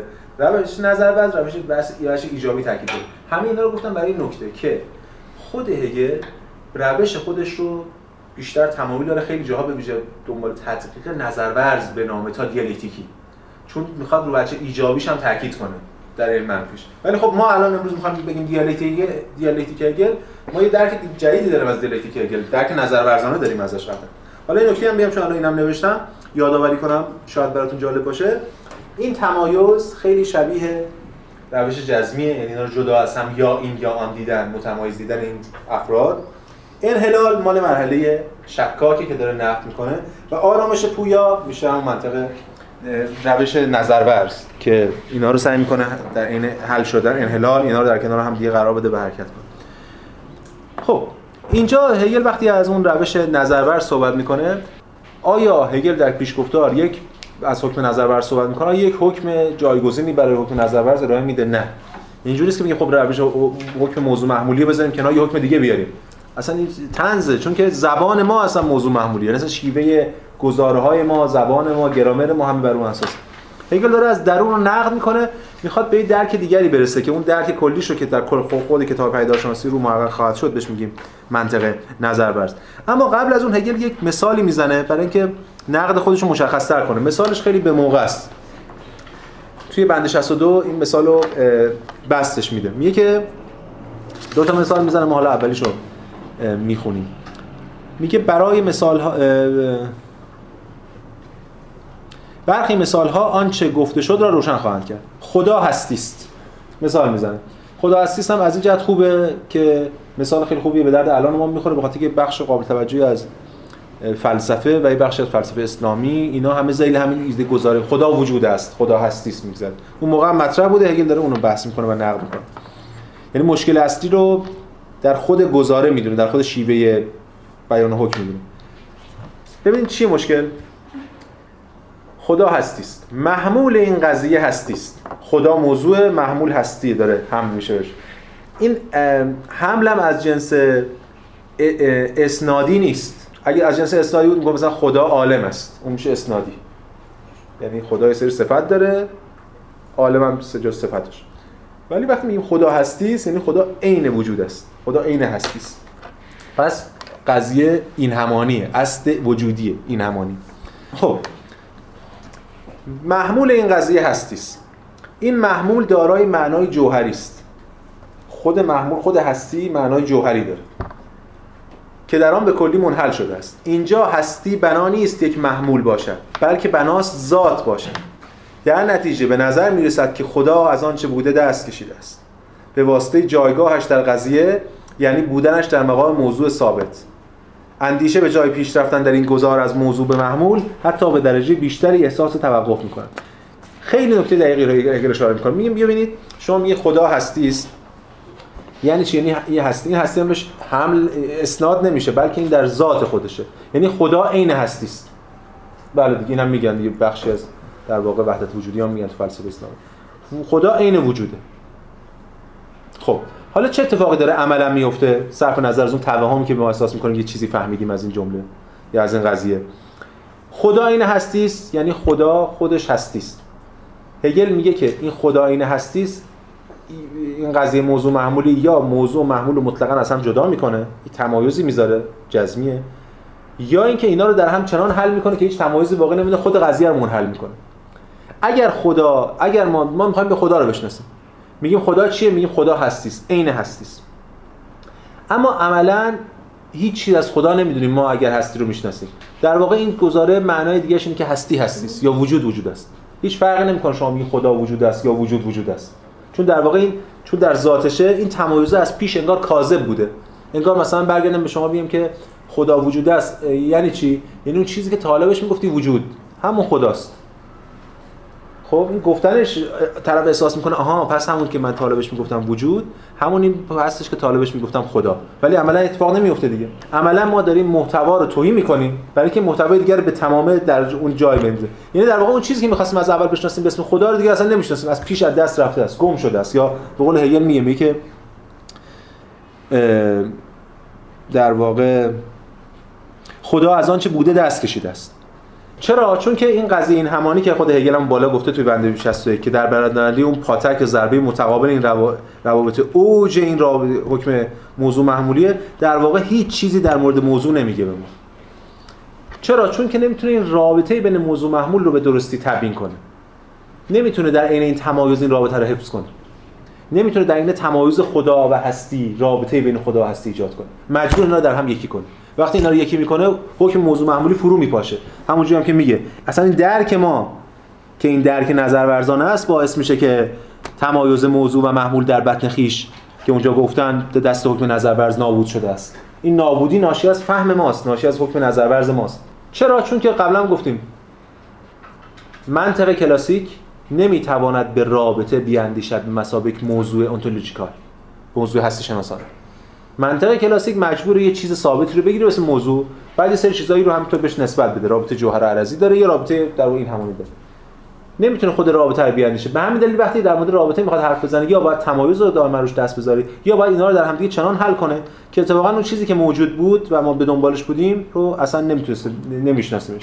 یعنی و همچنین یه تناقض دیگه هم داره. قبلا هم اشاره کردم الان دوباره به این بهانه در موردش صحبت می‌کنیم. خدا وجود است. یا حالا هستی است اولا ما احساس می‌کنیم که این گزاره یعنی فکر می‌کنیم گمان می‌کنیم که این گزاره داره یک چیز در مورد خدا به ما میگه. اما خدا چیه؟ ما اگر بدونیم که خدا هستی است یعنی اگر بدونیم خدا چیه یعنی خدا به تمامی عین هستی است البته باز خود هستی هم ما البته نمی‌دونیم چیه. حالا باز اونم باز دوری هم می‌خوره باز برمیگرده به خود خدا. ولی فعلا حالا در مورد خدا همین حکم منفرد صحبت می‌کنیم اگر ما بدونیم که خدا چیست پس گزاره خدا هستی چیزی به ما نمیگه. چون دیگه می‌دونیم دیگه از پیش. خود هستی در ذات خدا مندرجه. اگر ما ندونیم که خدا چیست اون وقت هم باز نمی‌فهمیم خدا هستی یعنی خدا هستی یعنی چیست. چون موضوع رو نمی‌شناسیم که داریم در مورد چی اصلا حرف می‌زنیم. این تناقض اینجا خودش رو توی حکم موضوع محمولی نشون میده. هگل یه نقد دیگه هم که می‌کنه علاوه بر خود این شیوه بحث روابط خود مثابت بودن موضوعه. باز اون هگل برای نقدش مطرح می‌کنه. میگه خود این که ما خدا رو یا اون موضوع رو از پیش ثابت فرض می‌کنیم. موضوع رو از پیش داده فرض می‌کنیم. ما در موردی که حقیقتی صحبت می‌کنیم که از پیش داده است و ثابته و می‌خوایم حرف بزنیم در موردش اون خودش در منطق موضوع معمولی باعث میشه که دیالکتیک شروع نشده تموم بشه. یا همونجوری که خود هگل اینجا میگه اندیشه به جای پیش رفتن در این گذار از موضوع به محمول حتی به درجه بیشتری احساس توقف می‌کنه. کاملا دیگه بسته میشه. یک مثال دیگه هم که یکمی شاید بشه فراتر بره از این بحث هگل توی همین کتاب دارت معارف علوم فلسفی می‌زنه که دیگه این همانی نیست انگار بلکه حمل یعنی صفتی به خدا حمل میشه. اونو میگه می‌خوایم اون اون چجوری میشه نقدش کرد. ببینید. شباهتی با قضیه تحلیلی کانت؟ بله بله داره. بله. بله. همون قضیه تحلیل دیگه. یه موضوع از پیش مندرج در محموله ببخشید محمول از پیش مندرج در موضوع حالا اگر اینجا گزاره خدا ابدی است یا سرمدی است رو مثال می‌زنه سرمدیت یه چیزی که خدا هم میشه. خدا در, در گزاره خدا ابدی است و غیره با بازنمایی خدا شروع میشه اما اینکه او چیست هنوز شناخته شده نیست. محمول ابتدا بیان ابتدا بیان می‌کند که او چیست. بنابراین در سپهر اندیشه ورزی منطقی که محتوا منحصرا در چارچوب صورت اندیشه تعیین می شود نه تنها تبدیل این تعیین ها به محمول گزاره هایی که سوژیان آن خدا یا به طور مبهمی مطلق است امری زایده است بلکه این اشکال را نیز دارد که, که با این امر ما را به ملاکی غیر از خود ماهیت اندیشه برمیگرداند دو سه تا نقد اینجا مطرح کرده. حالا اون اصل کاری که حالا به بحث ما بیشتر ارتباط داره همینه که ابتدا داره به ما انگار نشون میده که محمول می‌خواد بگه که خدا چیست. یعنی ما نمی‌دونیم که خدا چیست. ولی محمول قرار به ما مشخص کنه به ما تعیین کنه که خدا چیست. محمول میشه تعیینی برای خداوند که ما بگه خدا چیست. ولی مسئله بر اساس اینه که چون ما نمی‌دونیم خدا چیست یعنی خدا رو به مسابقه امر از پیش داده فرضی ثابت فرض کردیم و این نمی‌دونیم چی این موضوع توهیه موضوع مطلقاً توهیه. به همین دلیل هر چیز دیگه روی موضوع مطلقاً توهی سوار باشه نمی‌تونه تعیین بهش ببخشه. و اینم باز برمیگرده به اون متنی که اول جلسه هم خوندیم که اینا برمیگرده به درون منی که توهیه یعنی به درون پوچی خود شناخت برمیگرده. به حال صورت گزاره دقیقتر صورت حکم نمی‌تواند آنچه را که انزمامی و نظر ورزانه است بیان کند. و امر حقیقی انزمامی است. حکم به دلیل صورت خود یک سویه و تا این حد نادرست است. یعنی خود حکم فقط به خاطر صورت نه به خاطر که خدا چیه یا چی نیست کی غلط میگه درست میگه. این حکم با این صورت اصلا فی نفسه نمی‌تونه درست باشه و فی نفسه نمی‌تونه ما رو به سمت خود شناخت حقیقت راهنمون کنه. حالا این آقای صفاریان هم امیدوارم که شما خودتون فرصت کنید متن کوتاه رو حالا کتاب کوتاه رو بخونید که فرستادم. میگه که هگل خداوند هستی است را که مثال می‌زند. هگل خداوند هستی است را مثال می‌زند که به بهترین شکل نمایشگر این دقیقه است. هستی کلی است که خداوند به تابعیت او درآید. ببخشید چنین نیست که هستی کلی است که خداوند به تابعیت او درآید. یعنی هستی کلی نیست که خداوند بره ذیل اون قرار بگیره. بلکه هستی دلالتی جوهری دارد. بر نهاده بالا خود به خود ناپذیرای فهمیده شدنی به این قرار است. ببینید یک کمی فرمولش رو مشخص کنیم. تو اگر کمی جا اقراق هم می‌کنه. الان کارمون بچه اقراقونش نمید خدا هستی یا حتی ترش یکم می‌خوام رادیکالش کنیم اسم نوزا میگه خدا چیست؟ خدا جوهر است. خدا هستی است حالا هگل هم اونجا گفته اینجا من اشاره شده خدا هستی خودش بچه جوهری داره. هستی خودش رنگ نیست یا چیز نیست که محمول باشه. هستی خدا هستی است یعنی خدا جوهر است. یه چیز جوهری. حالا نظام گفت تک جوهر است. خب الان خدا موضوع ماست اما مشکل اصلی اینه که جوهر محمول ماست. تنز داستانه. جوهر نمی‌تونه محمول باشه. جوهر خودش موضوع تری موضوعه. اگه یادتون باشه دیگه اینو شما جواب بدین یادتون باشه. اس... کانت در کتاب نقد عقل محض وقتی که در مورد مقولات داره صحبت می‌کنه مقوله جوهر رو از کدوم حکم استخراج می‌کنه؟ از حکم حملی. از موضوع در حکم حملی. یادتون هست که حکم حملی داشتیم بعد از شرطی متصل چی استخراج می‌کنه؟ علیت. و از شرطی منفصل هم مشارکت تبادل اینا. خیلی جالبه. یعنی حکم از حکم حملی یعنی از خود موضوع جوهر رو استخراج می‌کنه. پس چجوری جوهر می‌تونه محمول باشه؟ این بزرگترین تناقض اینجا دیگه. یعنی اگه جوهر موضوع که خودش جوهره. مثلا حکم حملی همینه دیگه. در واقع حکم حملی کانت هم اونجا صحبت می‌کنه. حکم حملی نماد جوهر عرض دیگه. جوهر و یه عرضی که بهش اطلاق میشه. حالا اینجا خود اون عرض جوهر شده. و اینجا خود جوهر در واقع به همین دلیل میگه انگار هستی هستی. چیزی جز این نمیگه. این تناقض برمیگرده به خود ساختار حکم. حرف هگل اینه که نقدی که من دارم می‌کنم به این معنا نیستش که این حرف اینا غلطه حرف اونا درسته یا این یه هم چیزی. مسئله بر سر خود ساختار اندیشه ماست. گفتم آخرین سنگر شاید در واقع کاری ترین ضربه که می‌شد زد. یعنی این جمله که هگل نقدی که هگل می‌کنه منطق موضوع محمولی به منطق کلاسیک ارسطو نقدهای زیادی وارد شده ولی هیچ وقت هیچ نقدی به این رادیکالی مطرح نشده. هیچ شکاکی در طول تاریخ قبل از هگل این نقد انقدر رادیکال علیه معرفت و حقیقت مطرح نکرده. یعنی فقط شکاک برمیگرده میگه که اصلا حقیقت وجود ندارد خودش داره بس حکم حملی میده. اینکه همه این حرفای فلسفه غلطه خودش حکم حملی میده. هگل حتی داره اونم می‌زنه. یعنی از شکاک ترین شکاکان هم داره رادیکال میشه. برای چی؟ برای اینکه برای شکا... نقد رو و این بچه سلبی و دیالکتیک رو به حد علاش برسونه تا بعدش بتونه اون من حکم نظر ورز رو یا اون منطق نظر ورز خودش رو پیش ببره. حالا خیلی جالبه که هگل اینو ربط میده به یه چیزی که معمولا در مورد فلسفه اطلاق میشه. یه نقدی که به فلسفه میشه از جانب کسانی که فلسفه رو بلدن یا خوندن یا می‌شناسن. توی بند 63 این نسبتی که هگل سعی کنه بین شکاکیت و جزمیت داشته باشه. یه جورایی شبیه رویکرد سقراط نیستش از چه جهت؟ از این جهت که مثلا توی همون دفاعی هم سقراط اشاره می‌کنه. میگه که ما نمی‌تونیم در جایگاه خدایان باشیم یعنی حقیقت رو داشته باشیم به طور کامل. توی مثلا مهمانی هم اشاره می‌کنه که فیلسوف اون وسطه. ولی این دلیل یعنی جزمیت رو نمی‌تونیم داشته حکم جزمی نمی‌تونیم. ولی این به معنی نیستش که ما شکاک بشیم یعنی حقیقت دنبال حقیقت نمیم از طرف دیگه می‌تونیم دنبال حقیقت هم بریم. یعنی نه داناییم به طور کامل نه نادانیم بله اینو خب خیلی هم فلسفه مطرح کردن. بله بله این از این ماده ولی تفاوت بر سر اینه که حالا تو من نمی‌دونم وقتی مورد سقراط صحبت می‌کنم خیلی حواسمون باشه که افلاطون در واقع چقدر افلاطون چقدر نیست. حالا بحث دیگه. حالا سقراط خط تیر افلاطون وقتی در مورد حالا افلاطون حداقل متقدم که دیگه تحت تاثیر سقراطه. صحبت می‌کنیم چون آپولوژی هم که شما ارجاع دادین مال افلاطونه دیگه. وقتی در مورد اون صحبت می‌کنیم از جهل شروع می‌کنه. می‌خواد به شناخت یا به امر کلی یا به حقیقت برسه. اما اگر ما بپذیریم که نظریه مثل هم سقراط بیان می‌کنه به مثابه حقایق ثابته ای که وجود داره و ما یک زمانی در یک عالمی توی تیماوس میگه مثلا اونا رو دیدیم و حالا قرار recollection دیگه تذکار یادمون بیاد. خب اینا هگل اینا رو همه رو می‌زنه دیگه همه رو زیر آره. یه چیز حقیقت از پیش داره. در هگل حقیقت داره ساخته میشه. همین لحظه اصلا حقیقت چیز نیست جز همین همین نسبت اینا همین نسبت همین تنشا با هم دیگه در این لحظه. حالا بریم ادامه بدیم. بگیم راجع به همین گزاره که خدا هستی نقدی که می‌کنه حالا ما با این وضعیت دوچاریم. یعنی با این ساختار دوچاریم. حالا چه, چه باید بکنیم؟ دیگه حالا ببینیم چه باید بکنیم. نه همین دیگه. یعنی حرف هگل اینه که اون حکم نظر گزاره نظر ورز من از بطن می مثل چیمونه مثل حرف هایدگر. توی باز مقدمه هستی زمان.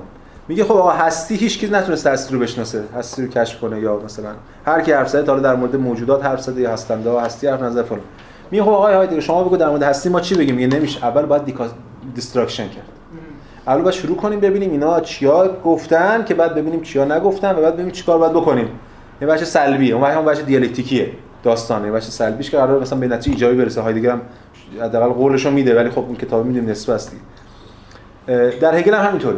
یعنی میگه ما باید من حکم نظر ورز ببین این این تمایز ما باید خیلی حواسمون باشه تو هگل دوچارش نشیم ببین هگل البته من خودم شاید بارها سر کلاس به دلایل آموزشی بیانش کرده باشم ولی حواسمون باید باشه اینا یکیه. خود هگل ما, ما اینجوری میگه می خود هگل اینا رو فعلا داره نقد می‌کنه که ببینه خودش حقیقت چی میگه. اینجوری نیست واقعا. هگل داره به ما میگه که می‌خوایم ببینیم حقیقت چیه. حقیقت از طریق نقد اینها محقق میشه. ما الان رفتیم نقد رو به حد اعلا به رادیکال ترین دقیقه خودش رسوندیم. یعنی خود حکم رو خود گزاره نظر گزاره موضوع معمولی رو نقد کردیم. حالا مسئله برسن که از دل خود نقد این از خود خود دل خود دیالکتیک جوری که این مثل اون حلقه باکوسی خود این بخواد بیفته در اون نظم حفظ میشه. حالا هگل حرفش اینه در پدیدارشناسی روح من قرار این کارو بکنم. من قرار تمام این دقایق رو بیارم و نفع کنم. در دقیقه بعدی بیارم و نفع کنم. بیارم و در نفع کنم. اون دانش مطلق در انتهای کتاب پیداشناسی وقتی شما کی می‌تونید متنشو بخونید بفهمید؟ وقتی که اینا نقد شده باشه و نفع شده باشه به پیش بره. یه همچین چیزی اینا اینجوری نیست که بگیم حالا اینو اینو برداشت جاش چی گذاشت.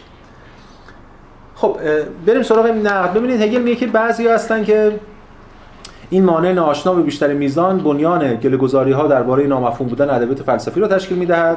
حتی زمانی که فرد برخلاف این گله‌گذاری ها به شرایط فرهیختگی لازم برای فهم نوشتار فلسفی از این دست رسیده است.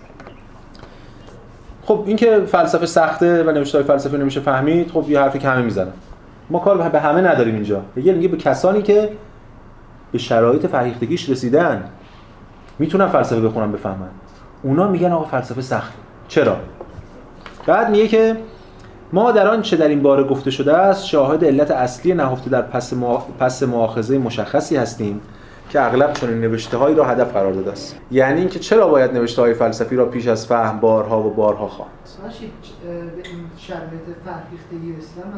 یعنی اینکه ببین حالا ترجمه است دیگه. ما حالا منظور می‌خواد به اونجا رسیدن که بتونن فلسفه رو بفهمن ما باید اینا رو بتونیم یه شرایطی جایی برسیم.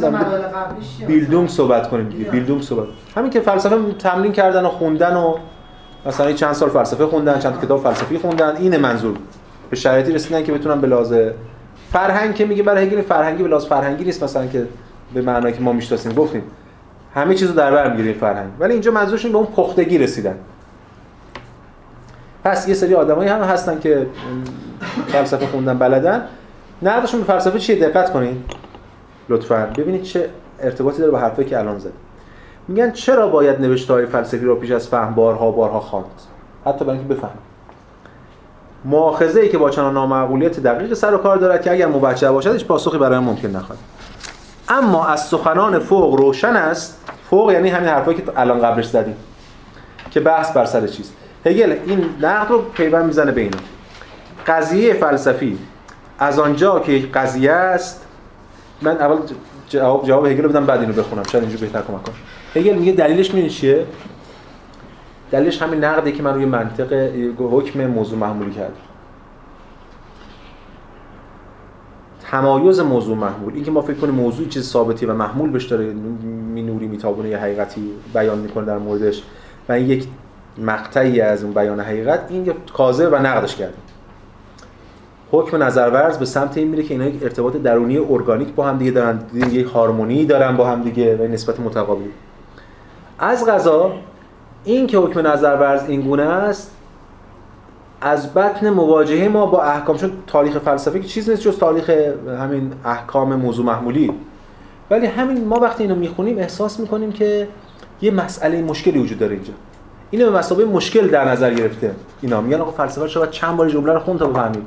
در که اگر میگه این خودش بازنمایی کننده یه حقیقتی. حقیقت هم این است که یه رابطه نظرورز اون وسط وجود داره. که ما توی اون حکم محمولی از دست رفته ما خودمون قرار در اندیشه‌مون رو با احیا کنیم. چگونه؟ وقتی شما محمول رو می‌خونید از موضوع میریم به محمول بعد دوباره باید برگردید چون از چون از موضوع می‌تونید محمول رو بفهمید و از محمول می‌تونید موضوع رو بفهمید و بعد از موضوع محمول رو بفهمید مثل همین کتاب این پاراگراف فلسفی وقتی شما می‌خونید کل تا کتاب پاراگراف تا آخر میرید و بعد که پاراگراف تا آخر رفتیم میگید خب من نفهمیدم چی بود برمیگردیم اون کلمه اول رو قطعا اونجوری نخواهید فهمید که اون آیه پیش وقتی خوندید فهمیدید. چرا که چند بار خوندنش این تازه این فرم غلطی داره ولی با چند بار خوندن ما در ذهنمون اون فرم رو به این میبخشیم. خیلی بصیرت عجیبی که هگل اینجا مطرح می‌کنه. حالا ببین خود هگل چی میگه این حرفایی که من زدم. میگه قضیه فلسفی از آنجا که یک قضیه است عقیده شایع هم درباره رابطه معمولی میان موضوع محمول و هم رویه مرسوم شناخت رو فرا می‌خوانند. فرا می‌خوانند اینجا کمی سلبی هم هست یعنی شاید بهتر بگیم احضار می‌کنند مثلا. فرا می‌خواند در این حال هم حالت به چالش کشیدن. تو فرا خواندن خودش منفیه. مثلا میگن مثلا قاضی متهم رو فرا می‌خواند مثلا اینجوری. این روند و عقیده شایع درباره چنین روندی محتوای فلسفیش را نابود می‌سازد. آنگاه عقیده شایع بنا به تکرار تجربه میآموزد که قضیه معنای غیر از آن دارد که خودش مراد می‌کرد. و این تصحیح عقیده شناخت را وامی دارد تا به قضیه برگردد و اکنون آن را به نحو دیگری درک یعنی این تکرار بخشی از تجلی خود حقیقت در فرنده شناخت. اینجا هگل داره در واقع این روکر رو مطرح می‌کنه. به عنوان یه مثال دیگه یه طرح دیگه در نسبت قرار دادن به اون ایده اصلی در ادامه هگل یه سری نقدهایی می‌کنه در واکنش نسبت به اون بعضی روکردها یا بحثایی که در زمانه خودش غالب یا شایع بودن. معنای غیر از آن داره ما میشه پیداشناسی تو تفسیر تو قضیه تو متن روش پیدارشناسی روشیه که میره و خود این روش که ما بفهمیم که قضیه هر حقیقتی هر چیزی هست چیزی غیر از آن است که در ابتدا به ما نشان می‌دهد بله این روش پیدارشناسی این این کل این ایده خب یه نقدی که هگل مطرح می‌کنه نسبت به کسانیه که ببین اینجا دیگه الان ایده اصلیش گفته گزاره نظرورز. رادیکال ترین شکل نقد مطرح کرده. دیگه باقیش دیگه ما باید بریم تو کتاب. هیچ گفتارش تموم شده. یه سری نکاتی یا یک سری تذکراتی باقی مونده که می‌خواد مطرح کنه. البته هر کدوم از تذکرات هم یه ایده های مشخصی دارن. هگل نمی‌خواد رو از دست بده. یکیش اینه که این نقد که وضعیت فلسفه امروز چقدر بد شده که هر کسی به خودش اجازه اظهار نظر میده.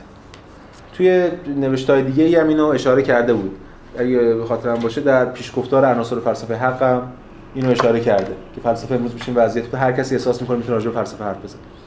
این در واقع بند بعدی نقد اینجور افراده. میگه که در این خصوص به ویژه ضروری است که فلسفه ورزی را دگربار به کاری جدی بدر سازیم.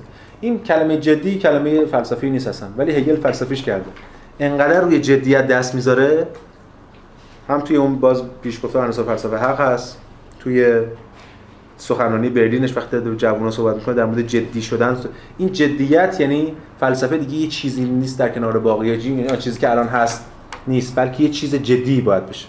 با بیلدونگ ارتباط حتما حتما با بیلدونگ ارتباط بله حتما. در تمام علوم و هنرها در تمام مهارت‌ها و فنون این اعتقاد راسخ حکم فرماست که برای تسلط بر آنها باید میزان قابل توجهی از وقت و زحمت را صرف آموختن و تمرین آنها کرد. بله هر کسی در هر فنی میگه یکم باید بریم نجاری یاد بگیریم کفاشی یاد بگیریم نه دانشمند بخوایم بشیم باید فیزیک و اینا بخونیم. اما در خصوص فلسفه همین پیش داوری متأسفانه وجود دارد که عملا امروز حکم فرماست یعنی اینکه هر چند هر فرد دارای چشم انگشت که به چرم مقالب یا ابزار ساخت کفش دسترسی دارد بدین سبب نمی‌تواند در موضع سازنده کفش قرار گیرد. اما هر کسی بلا فاصله می‌فهمد که چگونه فلسفه ورزی کند و چگونه درباره فلسفه حکم صادر کند صرفا به این دلیل که در عقل فطریش دارای معیاری برای انجام این کار است. میمو هر کسی که معلومه دیگه هر کسی که انگشت داره و دست داره و چرم داره و ابزار کفش ساز داره بهش نمیگیم کفش ساز یا کفاش. بلکه یک دانشی هم باید داشته باشه مراحلی باید طی کنه. ولی به فلسفه که می‌رسیم همه کفاش میشن. همه اهل فلسفه میشن. همه احساس می‌کنن که خب فلسفه مگه نمیگید مال نیازمند عقل لازمش عقله؟ خب ما هم که عقل داریم که پس بیایم در فلسفه صحبت می‌کنم خیلی تجربه چیزیه دیگه. الان از پدر من و نمی‌دونم راه تاکسی و نمی‌دونم بقال محل و نمی‌دونم همه در فلسفه می‌تونن حرف بزنن. ببینید حتی همین بحثی که در مورد دشواری فلسفه هم میشه همینه دیگه. یعنی مثلا فرض کنید که یه کتاب ریاضیات بسیار پیشرفته رو بدم به یه آدم عادی بخونه نمی‌تونه بفهمه. بعد چی میگه؟ میگه که آره نمی‌فهمه. ولی وقتی این یه کتاب فلسفه بسیار پیشرفته رو بدیم به یه آدم عادی میگه چرت و چی؟ همین دیگه یعنی احساس می‌کنه می‌تونه حکم کنه در موردش. بعد کلمات هم میشه خدا و هستی و اینا آره معلومه چیه دیگه آره اینا. این روی کرد که هر کسی می‌تونه حرف بزنه در مورد به خاطر که عقل داره این مورد نقد انتقاد هگل. ببینید یک یک تمایز ظریفی وجود داره اینجا قطعا. هگل نه عوامگراست و نه نخبه گرا هیچ کدوم نیست. چون یک سری هستن میگن که آقا چون که هر کس عقل داره می‌تونه در مورد فلسفه حرف بزنه. به میگن عوامگرایی در فلسفه. از اون طرف یه نفری هست بعضی هستن میگن آقا هر کسی نمی‌تونه فلسفه بخونه. فلسفه باید بعضی خواص که داره یک استعداد ویژه‌ای هستن فقط بخونن. این میشه نخبه گرا هگل هیچ کدوم از اینا نیست. هگل میگه که هر کسی نمی‌تونه در مورد فلسفه حرف بزنه. به خاطر که یا بگم سطح دیگه. هگل میگه که هر کسی فلسفه نمی‌دونه. اما این به معنی نیست که هر کسی نمی‌تونه فلسفه بدونه. هر کس بخواد می‌تونه فلسفه بدونه به شرطی بخونه کلی زحمت بکشه بعد مراحلش رو طی کنه یا حداقل می‌تونه یه سری اولیات رو بدونه در این خصوص. این به این معنی نیست که هگل پس نخبه گراست. این این تمایز رو باید همزمان مد نظر داشت. رشته که چی؟ این که شما در مورد فلسفه؟ بله این خب دیگه همه ریاضیدان میگن. اونا که میگن که ریاضیدان که کسی ریاضی بخونن ولی همه ریاضیدان نیستن. بله می‌تونن. ولی مشکل رشته دیگه این که همین الان همه ادعای ریاضیدانی ندارن. فرقش با فلسفه اینه که همه الان ادعای فلسفه ورزی دارن دیگه. بله حالا باز نمونه‌های دیگه هم هگل میگه و نقدم می‌کنه. اصلا یه نکته اینجا این جنبه تکنیکال بودن این قضیه. اینا اون جنبه درونی به حالا نظر ورزانه اینا. یه مقدار تعارض پیدا نه ببینید اگه تکنیک قرار باشه از بیرون حمل بشه قبول حرف شما. ما با ممارست باید اینو آف همینه دیگه. ببینید همین. ببینید اینا هگل چی گفته اینجا؟ هگل عین متنش اینه. میگه که میزان قابل توجهی از وقت و زحمت را صرف آموختن و تمرین. آموختن یعنی سر اولیات ببین باقی چی گفتن؟ تمرین مسئله است یعنی زیستن با فلسفه. اگه قرار بله تکنیک داشته باشه کلاس فل... مثلا فلسفه کلاس تکنیک های فلسفی باشه.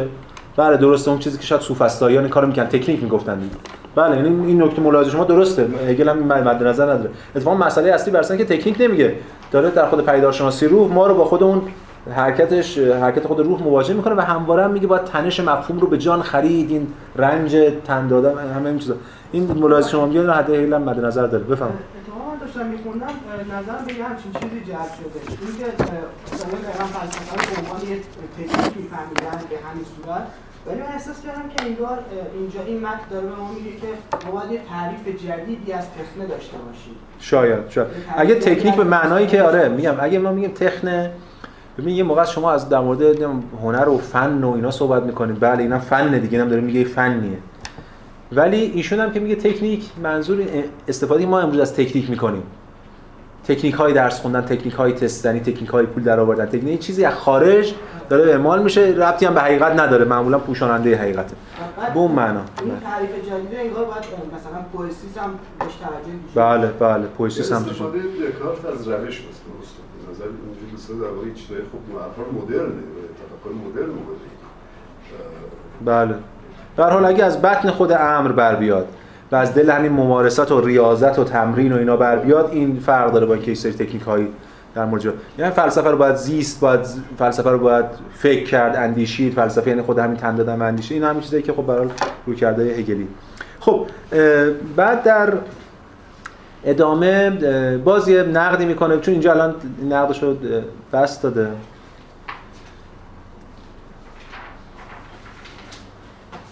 بند 65 رو نخوندیم پریدیم آره.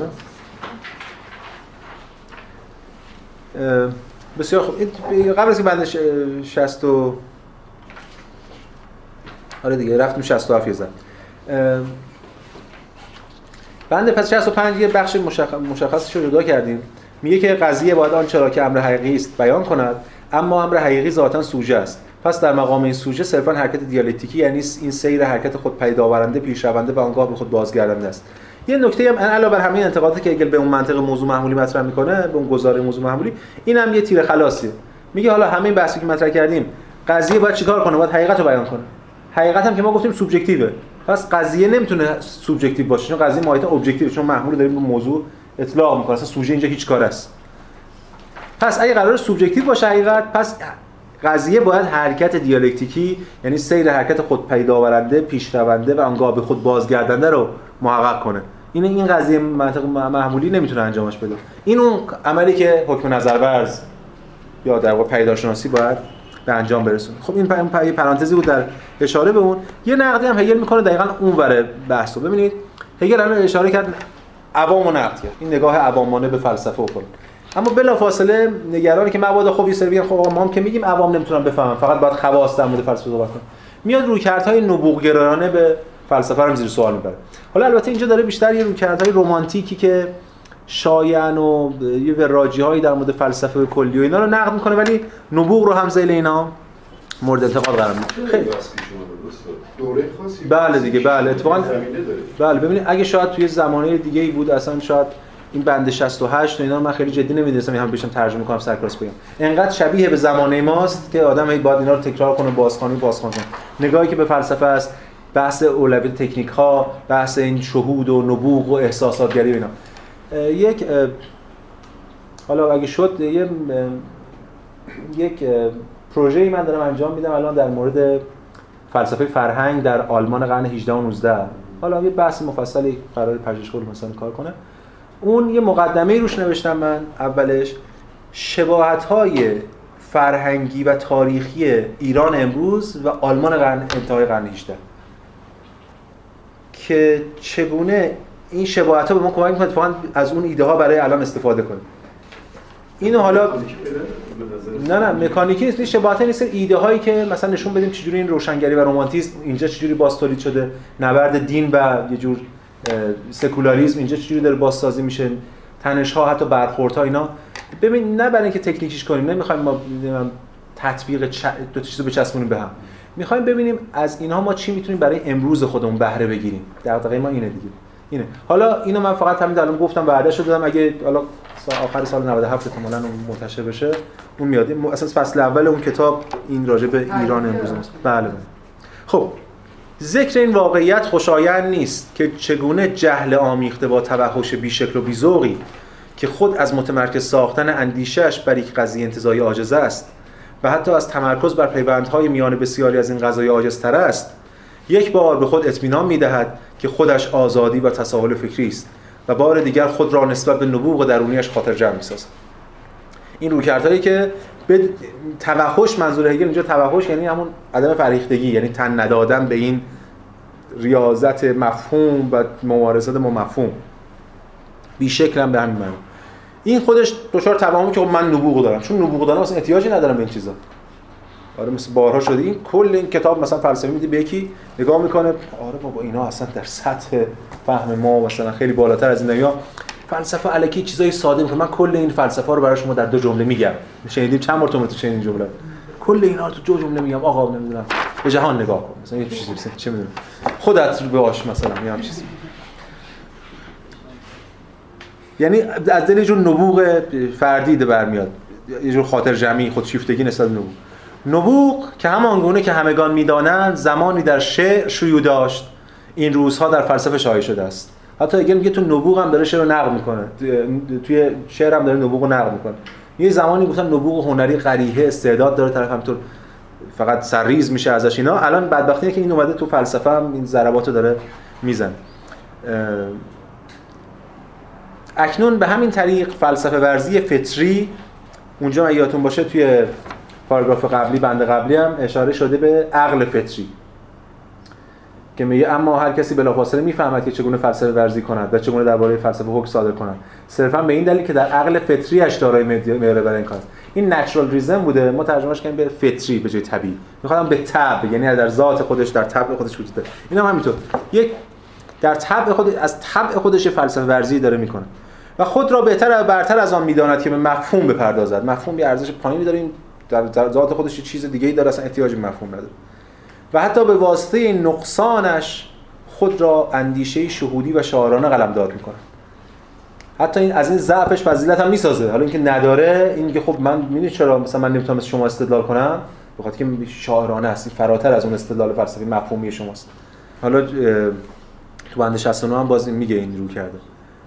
و به تجارت ترکیبات دل بخواهی تخیلی اشتغال یافته است. که به واسطه تصوراتش نظم خود را به کلی از دست داده است.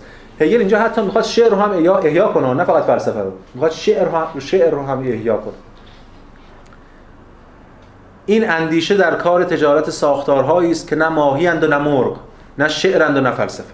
یعنی حتی شعر هم نیست اینا. یه چیز یعنی که خیلی مورد انتقاد هگل. و اینجا هگل باز بند بعدی رو در ادامه همین حالا با یه رویکردهای دیگه با یه تفاوت‌هایی نقد اون کسایی می‌کنه که حالا من اینجا نوشتم دلمداران. حالا یعنی مبتنی بر چیزای دلی و اینکه دل خودش راهگشاست و انگار دل یک معدنی از حقیقت منشأیه که خودش حقیقت رو نشون میده و عقل مال کسانی که خب حالا دلشون خیلی خوب کار نمی‌کنه یا اگه می‌خواین دلتون خوب کار کنه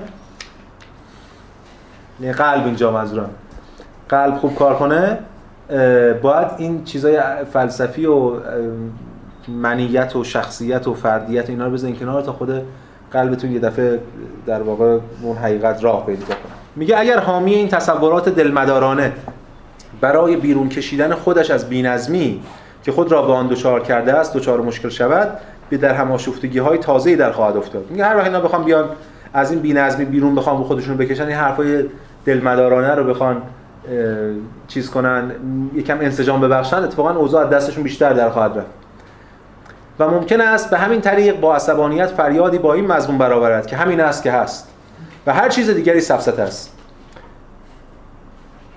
این یه نکته که خب خیلی رایجه. شعاری که از سوی حس مشترک عقل سلیم ساده و معمولی علیه عقل فرهیخته به کار می‌رود. یکی از شعارهایی که معمولا علیه فلسفه به کار میره همین که سفسطه است. ببینید کی دقیقا در دقیقه که طرف احساس می‌کنه داره قانع میشه با استدلال میگه خب اینا سفسطه است. یعنی یه برچسبی که بهش می‌زنه. یا درست همانند عبارتی که هر کسی می‌تواند به یاد بیاورد. رویا پردازی اونم یه برچسبی باز فیلسوفی خیال بافی رویا پردازی که اساره اظهار نظر افرادی است که نسبت به فلسفه جاهلند. بعد هگل داره اشاره می‌کنه که اتفاقا تنها راه امکان بیان لوگوس زبانه. یعنی عقل. هیچ راهی برای بیان حس وجود نداره. بدون بدون لوگوس و هر شکلی از بیان نیازمند بیان شدن همون نیازمند اونه اگر کسی این لوگوس رو بذاره کنار نه به یک بیان فرا لوگوسی فرا عقلانی بلکه اتفاقا به یک جور در خود ماندگی و بی بیانی یک جور حیوانیت برمیگرده. چون ما انسان لوگوس این حرف یادآور اون ایده ارسطویی انسان لوگوس یعنی انسان حیوان ناطق حیوان داره لوگوسه باقی ماندن در قلمرو احساسات و توانا بودن به برقراری رابطه تنها از طریق چنین احساساتی شیوهی ضد انسانی و صرفا حیوانی است. یعنی این اصلا حتی امکان گفتگو امکان تفاهم رو ناممکن می‌کنه. تفاهم و گفتگو باید بر سر معیارهای مشترک باشه. معیار مشترک فقط از طریق عقل کلیات و اینجور ایده هایی که از طریق عقل حاصل میشه ممکنه به همین دلیل خب اینم مورد انتقاد هگل قرار می‌گیره. همچنین هگل اون بحثش که اول پیش گفتار مطرح کرده بود اینجا باز با یه حالا مطلق و با یه لحن خیلی تمسخرآمیزی کنایه آمیزی مطرح می‌کنه که بعضی هستن دنبال راه شاهانه یعنی میگن این ریاضت طولانی و بلند مدت رو ما نمی‌تونیم در واقع انجام بدیم. یه کپسولی قرصی یه چیز کوتاهی یه دوره‌ای مثلا بیاد ما بتونیم فلسفه رو مثلا باش آشنا بشیم هگل هم میگه دیگه. میگه فرد هر قدر که خواستار دست یافتن به راه شاهانه‌ای برای علم باشد هیچ راهی سهل الوصول‌تر و راحت‌تر راه سهل الوصول‌تر و راحت‌تری نمی‌توان به او پیشنهاد داد جز اینکه به حس مشترک و عقل سلیم اعتماد کند. و در مابقی راه نیز صرفاً با زمانه و فلسفه پیش رود. معرفی نامه های معرفی نامه همون موضوع ترجمه ریویو هم ریویو های آثار فلسفی را بخواند. و شاید حتی خیلی زحمت بکشه تا آنجا پیش رود که پیشگفتارها و نخستین پاراگراف های خود اثر را بنیز بخواند فرد البته می توانند این راه معمولی را با لباس خواب برود. یعنی راهی باید طی بشه. یه راه طولانی یه مسیری داره. فرد داره می‌تونه با لباس خواب بره. این لباس خواب همین که یعنی لباس خونه. می‌خواد هم تو خونه بشینه بدون که تنش رو رنج رو بکشه هم تو فلسفه ورزی کنه. یا همچنین داره اشاره می‌کنه که اینا تو خواب و خیال و رویا طی کنه اینا رو. مگه چیزی غیر از این بوده تا حالا؟ اندیشه های حقیقی و بینش علمی را تنها می‌توان از طریق کار پرزحمت مفهوم حاصل کرد. این سومین باره که تو این پیش گفتار عین همین جمله رو تکرار می‌کنه. حرف تکراری می‌زنه. اینقدر تاکید داره. یه مفهوم. بله دیگه جنبه ارشادی داره. بله جنبه ارشادی. و همچنین دیگه هرس خوردنش بله البته بزن تا آخرش هم برسیم. به مرشد بودنش هم حالا می‌رسیم این جلسه. بله دیگه اینم هست. جنبه ارشادی هم داره.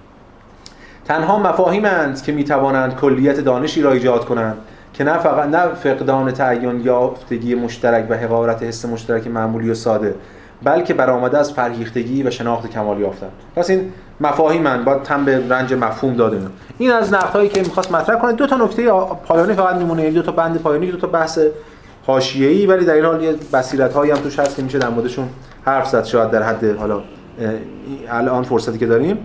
یکی بند 71 که که هگل این دو بخش داره این بند. بخش اولش هگل میاد در مورد صحبت می‌کنه که به حال این حرفی که من دارم می‌زنم تا حالا بر ضد همه است.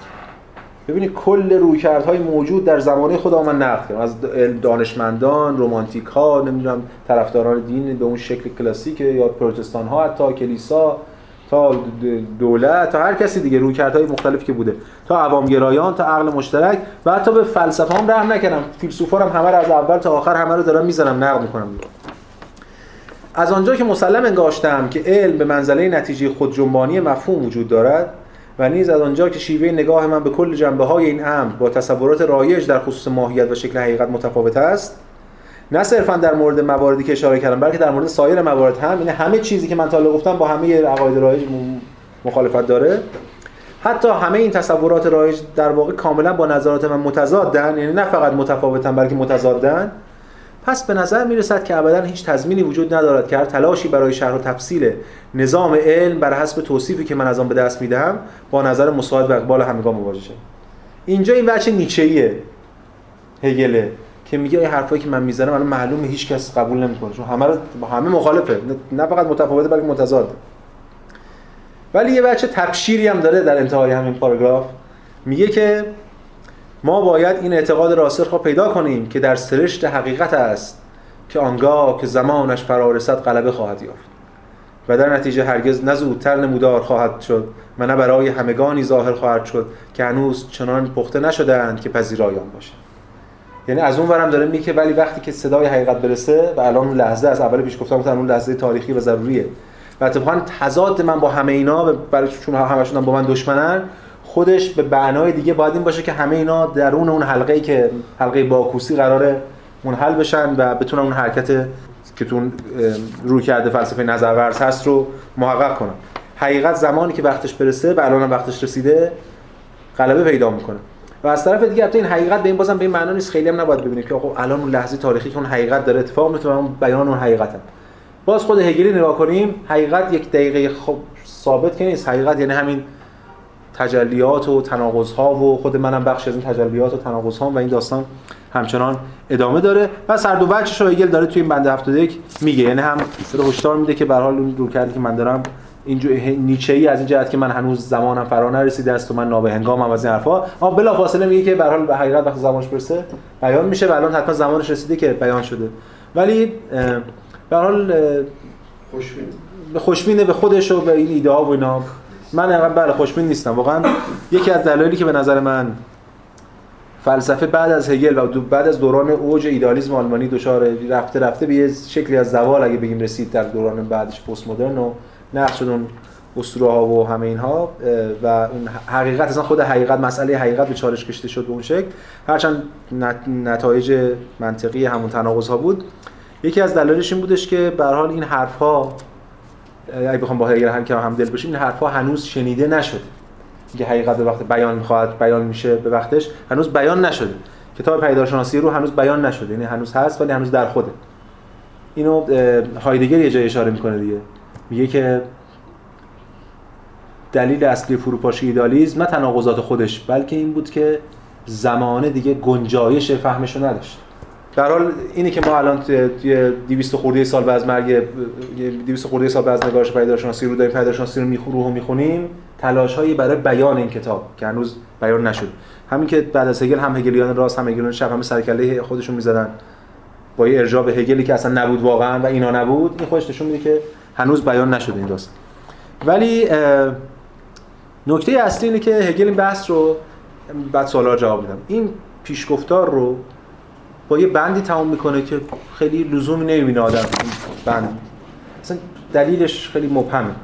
متن به صورت ظاهری خیلی ساده است. میگه در زمانی که کلیت روح با چنان رشدی قدرت یافته است یعنی کلیت روح و اینا قدرت یافته وابستگی کل کار روح به فعالیت هر فرد هر فرد تنها می‌تواند بسیار اندک باشد. روح خب بله به هر فرد تنها به فرد تنها وابستگیش اندک هر فرد یه بخش کوچکی از روح رو رقم می‌زنه پس همان گونه که سرشت علم اختزام می کند فرد باید بیش از همه خود را فراموش کند. سرشت علم اختزام می کند یعنی چی؟ یعنی که فرده نیست دیگه تو علم. وقتی مثلا چه می‌دونم شما یه قضیه علمی رو یک قاعده علمی رو مثلا آب در صد درجه به جوش میاد در فشار ساعت مثلا رو مد نظر قرار می‌گیرید اون فردی که این آبو در صد درجه به جوش آورده بعد فراموش بشه مهم نیست. اینکه این فلانی به جوش آورده یا بهمانی اینکه این اونو کشف کرده یا اون مهم نیست. مهم که اون قاعده بر همه صادقه. یعنی خود فرده دیگه توش گم میشه فراموش میشه مثلا. و به بیان دیگر هر, هر چند او باید آن چیزی شود که می‌تواند و باید آن کاری رو انجام دهد که می‌تواند یعنی فرد هیچی نیست. باید کاری انجام بده که می‌تونه. با این همه باید حتی از او کمتر طلب کرد. درست همان گونه که او به نوبه خود باید هم از خود کمتر هم از خود کمتر توقع داشته باشد و هم کمتر چیزی برای خودش طلب کنه این هم باید از خودش کمتر بخواد. انتظار نداشته باشه خودش یک تن تاریخ و فلان کنه و اینا. همین که روح در روح تاثیر داشته باشه و هم کمتر برای خودش بخواد. در نهایت برای کل برای روح بخواد. این همون چیزی که بعدا توی بحث هگل مثلا در مورد آرمان هگلی یا حتی آزادی یا جا آرمان جامع در نهایت همینه دیگه. چون فرد رستگار نمیشه در هگل. کل که رستگار میشه. فرد تنهایی به هیچ جا نمی‌رسه. می‌تونه فقط در راستای رستگار شدن کل قدم برداره. شاید خودش هم در ذیل اون کل به رستگاری برسه. ولی اینکه این نگل پیشگفتاری به این عظمت رو با این بحث در مورد فرد تمام می‌کنه همون چه ارشادی رو داره در مورد افراد؟ ارتباطش با جهان داره قطع می‌کنه استاد یعنی شما داره مثلا که اصلا که باهاش کاری نداشته باشید مثلا در واقع اصلا نمیگه کاری نداشته باشید میگه کم نمیگه هیچ نداشته باشید. ببینید اگه بگه هیچی که هیچی نه. ببینید اگه بگه هیچ طلبی نداشته باشین یا هیچ کاری نداشته باشین که مثلا غیر هگلیه چون کل یا روح چیزی نیست جز افراد در مناسباتشون. میگه از فرد اندازه خودش طلب داشته باشین. یعنی فرد اندازه خودشه. نمیگه هیچ طلبی نداشته باشه. میگه کمی همون اندازه کمی که هست در مناسبات آره. ولی یه چیزی که حالا به ذهن من می‌رسه البته من تو شرحام ندیدم ولی به ذهن من رسید اینجا هگل به خودش هم داره اشاره می‌کنه. به مسابق فرد. که منی که دارم یه اکنون در بیان من پیداشناسی رو داره تاریخ من فقط اون فردی هم که داره این اتفاق میفته و از این من نباید یعنی از خودم خود منم نباید به نوبه خودم هم از خودم توقع خیلی زیادی داشته باشم و همین که برای خودم چیزی بخوام. برای هگل. مثلا این حقیقته و منم خودم در این قرار حلشم رفشم و برم یعنی این بندی که بله؟ عارف در حال کاملا با آرمانای لیبرال و اصلا با فردیت با اینا اصلا بله این که مخالفه. اصلا خود این بند یک سندیه این بند یه سندیه که هگل همه همین حمله می‌کنن به هگل که دیدین گفتیم هگل زده فرده ببین اینا فرد از بین برده. ولی اگه ما اینجوری بخونیم که اولا هگل فرد خودش رو قبل از همه چیز داره نقد و ثانیا نمیگه فرد نیست از فرد هیچی نخواهیم فرد هیچ کاری نمی‌تونه بکنه. این جبرگرا یا روکرتای کلگرا میگن فرد هیچی نیست. اما وقتی میگیم روح چیزی نیست یا بینا سوبژکتیویته یا اینتر سابجکتیویته چیزی نیست جز نسبت بین افراد ولی هر فرد هر فرده. از فرد باید اندازه خودش طلب طلب کرد و خود فرد باید خودش اندازه خودش رو بدونه و اگر می‌خواد در راستای عملی بکوشه باید این عمل این آرمان جمعی باشه نه فردی یعنی باید نسبت خودش با فرد من بسنجه. به این معنا فردگرایی لیبرال بله هگل نیست صراحتا هم میگه هگل نیست ما تو پیداشناسی رو اصلا یک دو فصل صراحتا نقد می‌کنیم به لیبرالیسم اصلا هگل صراحتا نقد صریح می‌کنه. به حال اینم از بحث ما در مورد پیشگفتار پیداشناسی رو پیشگفتاری که واقعا پیشگفتار پیچیده پیچیده ای بود. حالا هایدگر بهش میگه پیشگفتار اعظم یا حتی چند روز پیش داشتم می‌خونم جای سالمن اشاره می‌کنه که توی همون راتلش اشاره می‌کنه که این یکی از نامفهوم ترین یا فهمیده نشده ترین اسناد فلسفه بشریه تا حالا. از جلسه آینده ما وارد مقدمه میشیم. وارد مقدمه دیگه خیلی خیلی مقدمه هگل کلاسیکه. خیلی مقدمه ساده مشخص داره یعنی روند مقدمه مشخص اینجوری پراکنده نیست بحثایی که داره. و پیچیدگی خیلی عجیب و غریب یا ابهام عجیب و غریبی هم نداره. ما وارد اون خواهیم شد.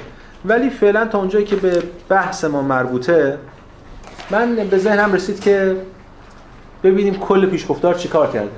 چون پیشگفتار رو میگن به درستی هم میگن. میگن یک دفترچه رمزه برای کل فلسفه پیشگفتار پیداشناسی یا میگن یک مانیفستیه برای کل فلسفه و درسته. یعنی ما اگر الان برگردیم ببینیم توی این چند جلسه شد؟ ده جلسه گذشته که پیشگفتار رو خوندیم وارد پیشگفتار شدیم چیکار چه اتفاقی افتاده؟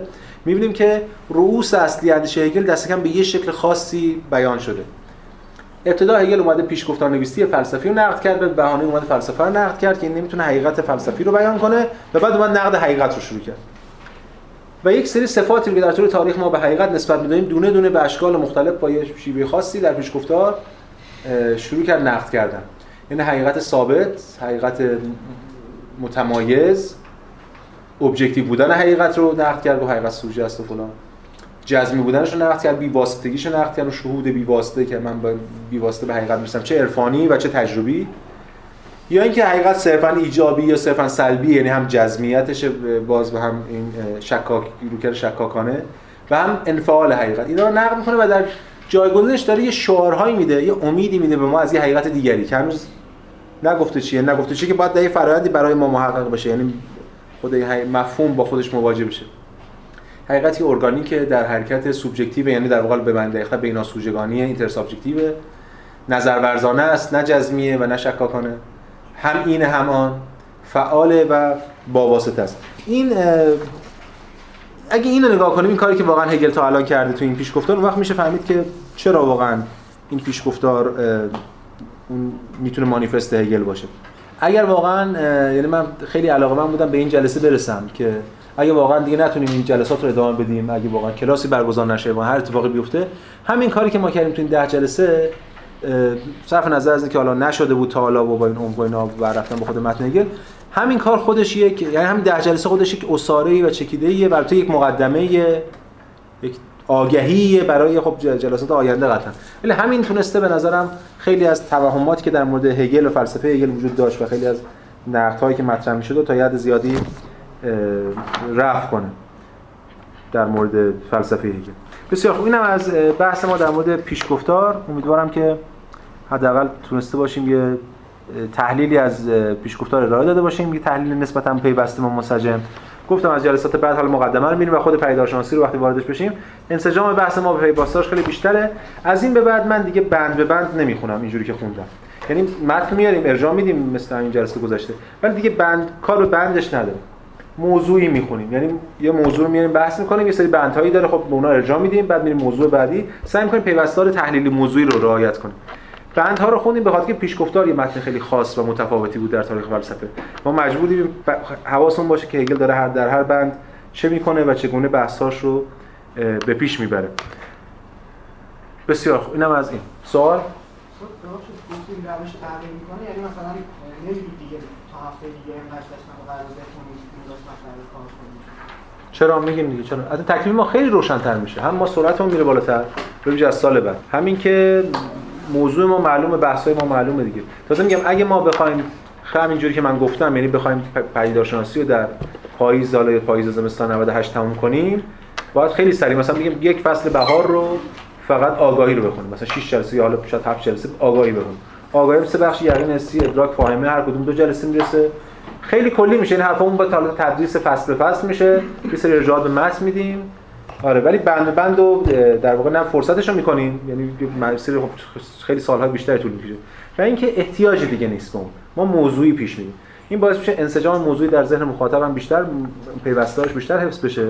یعنی بچه آموزشیش بیشتر غلبه این کاری که در پیش گفتار ما کردیم یه کمی شبیه آموزشه یعنی تفسیر پیداشناسی روح نبود.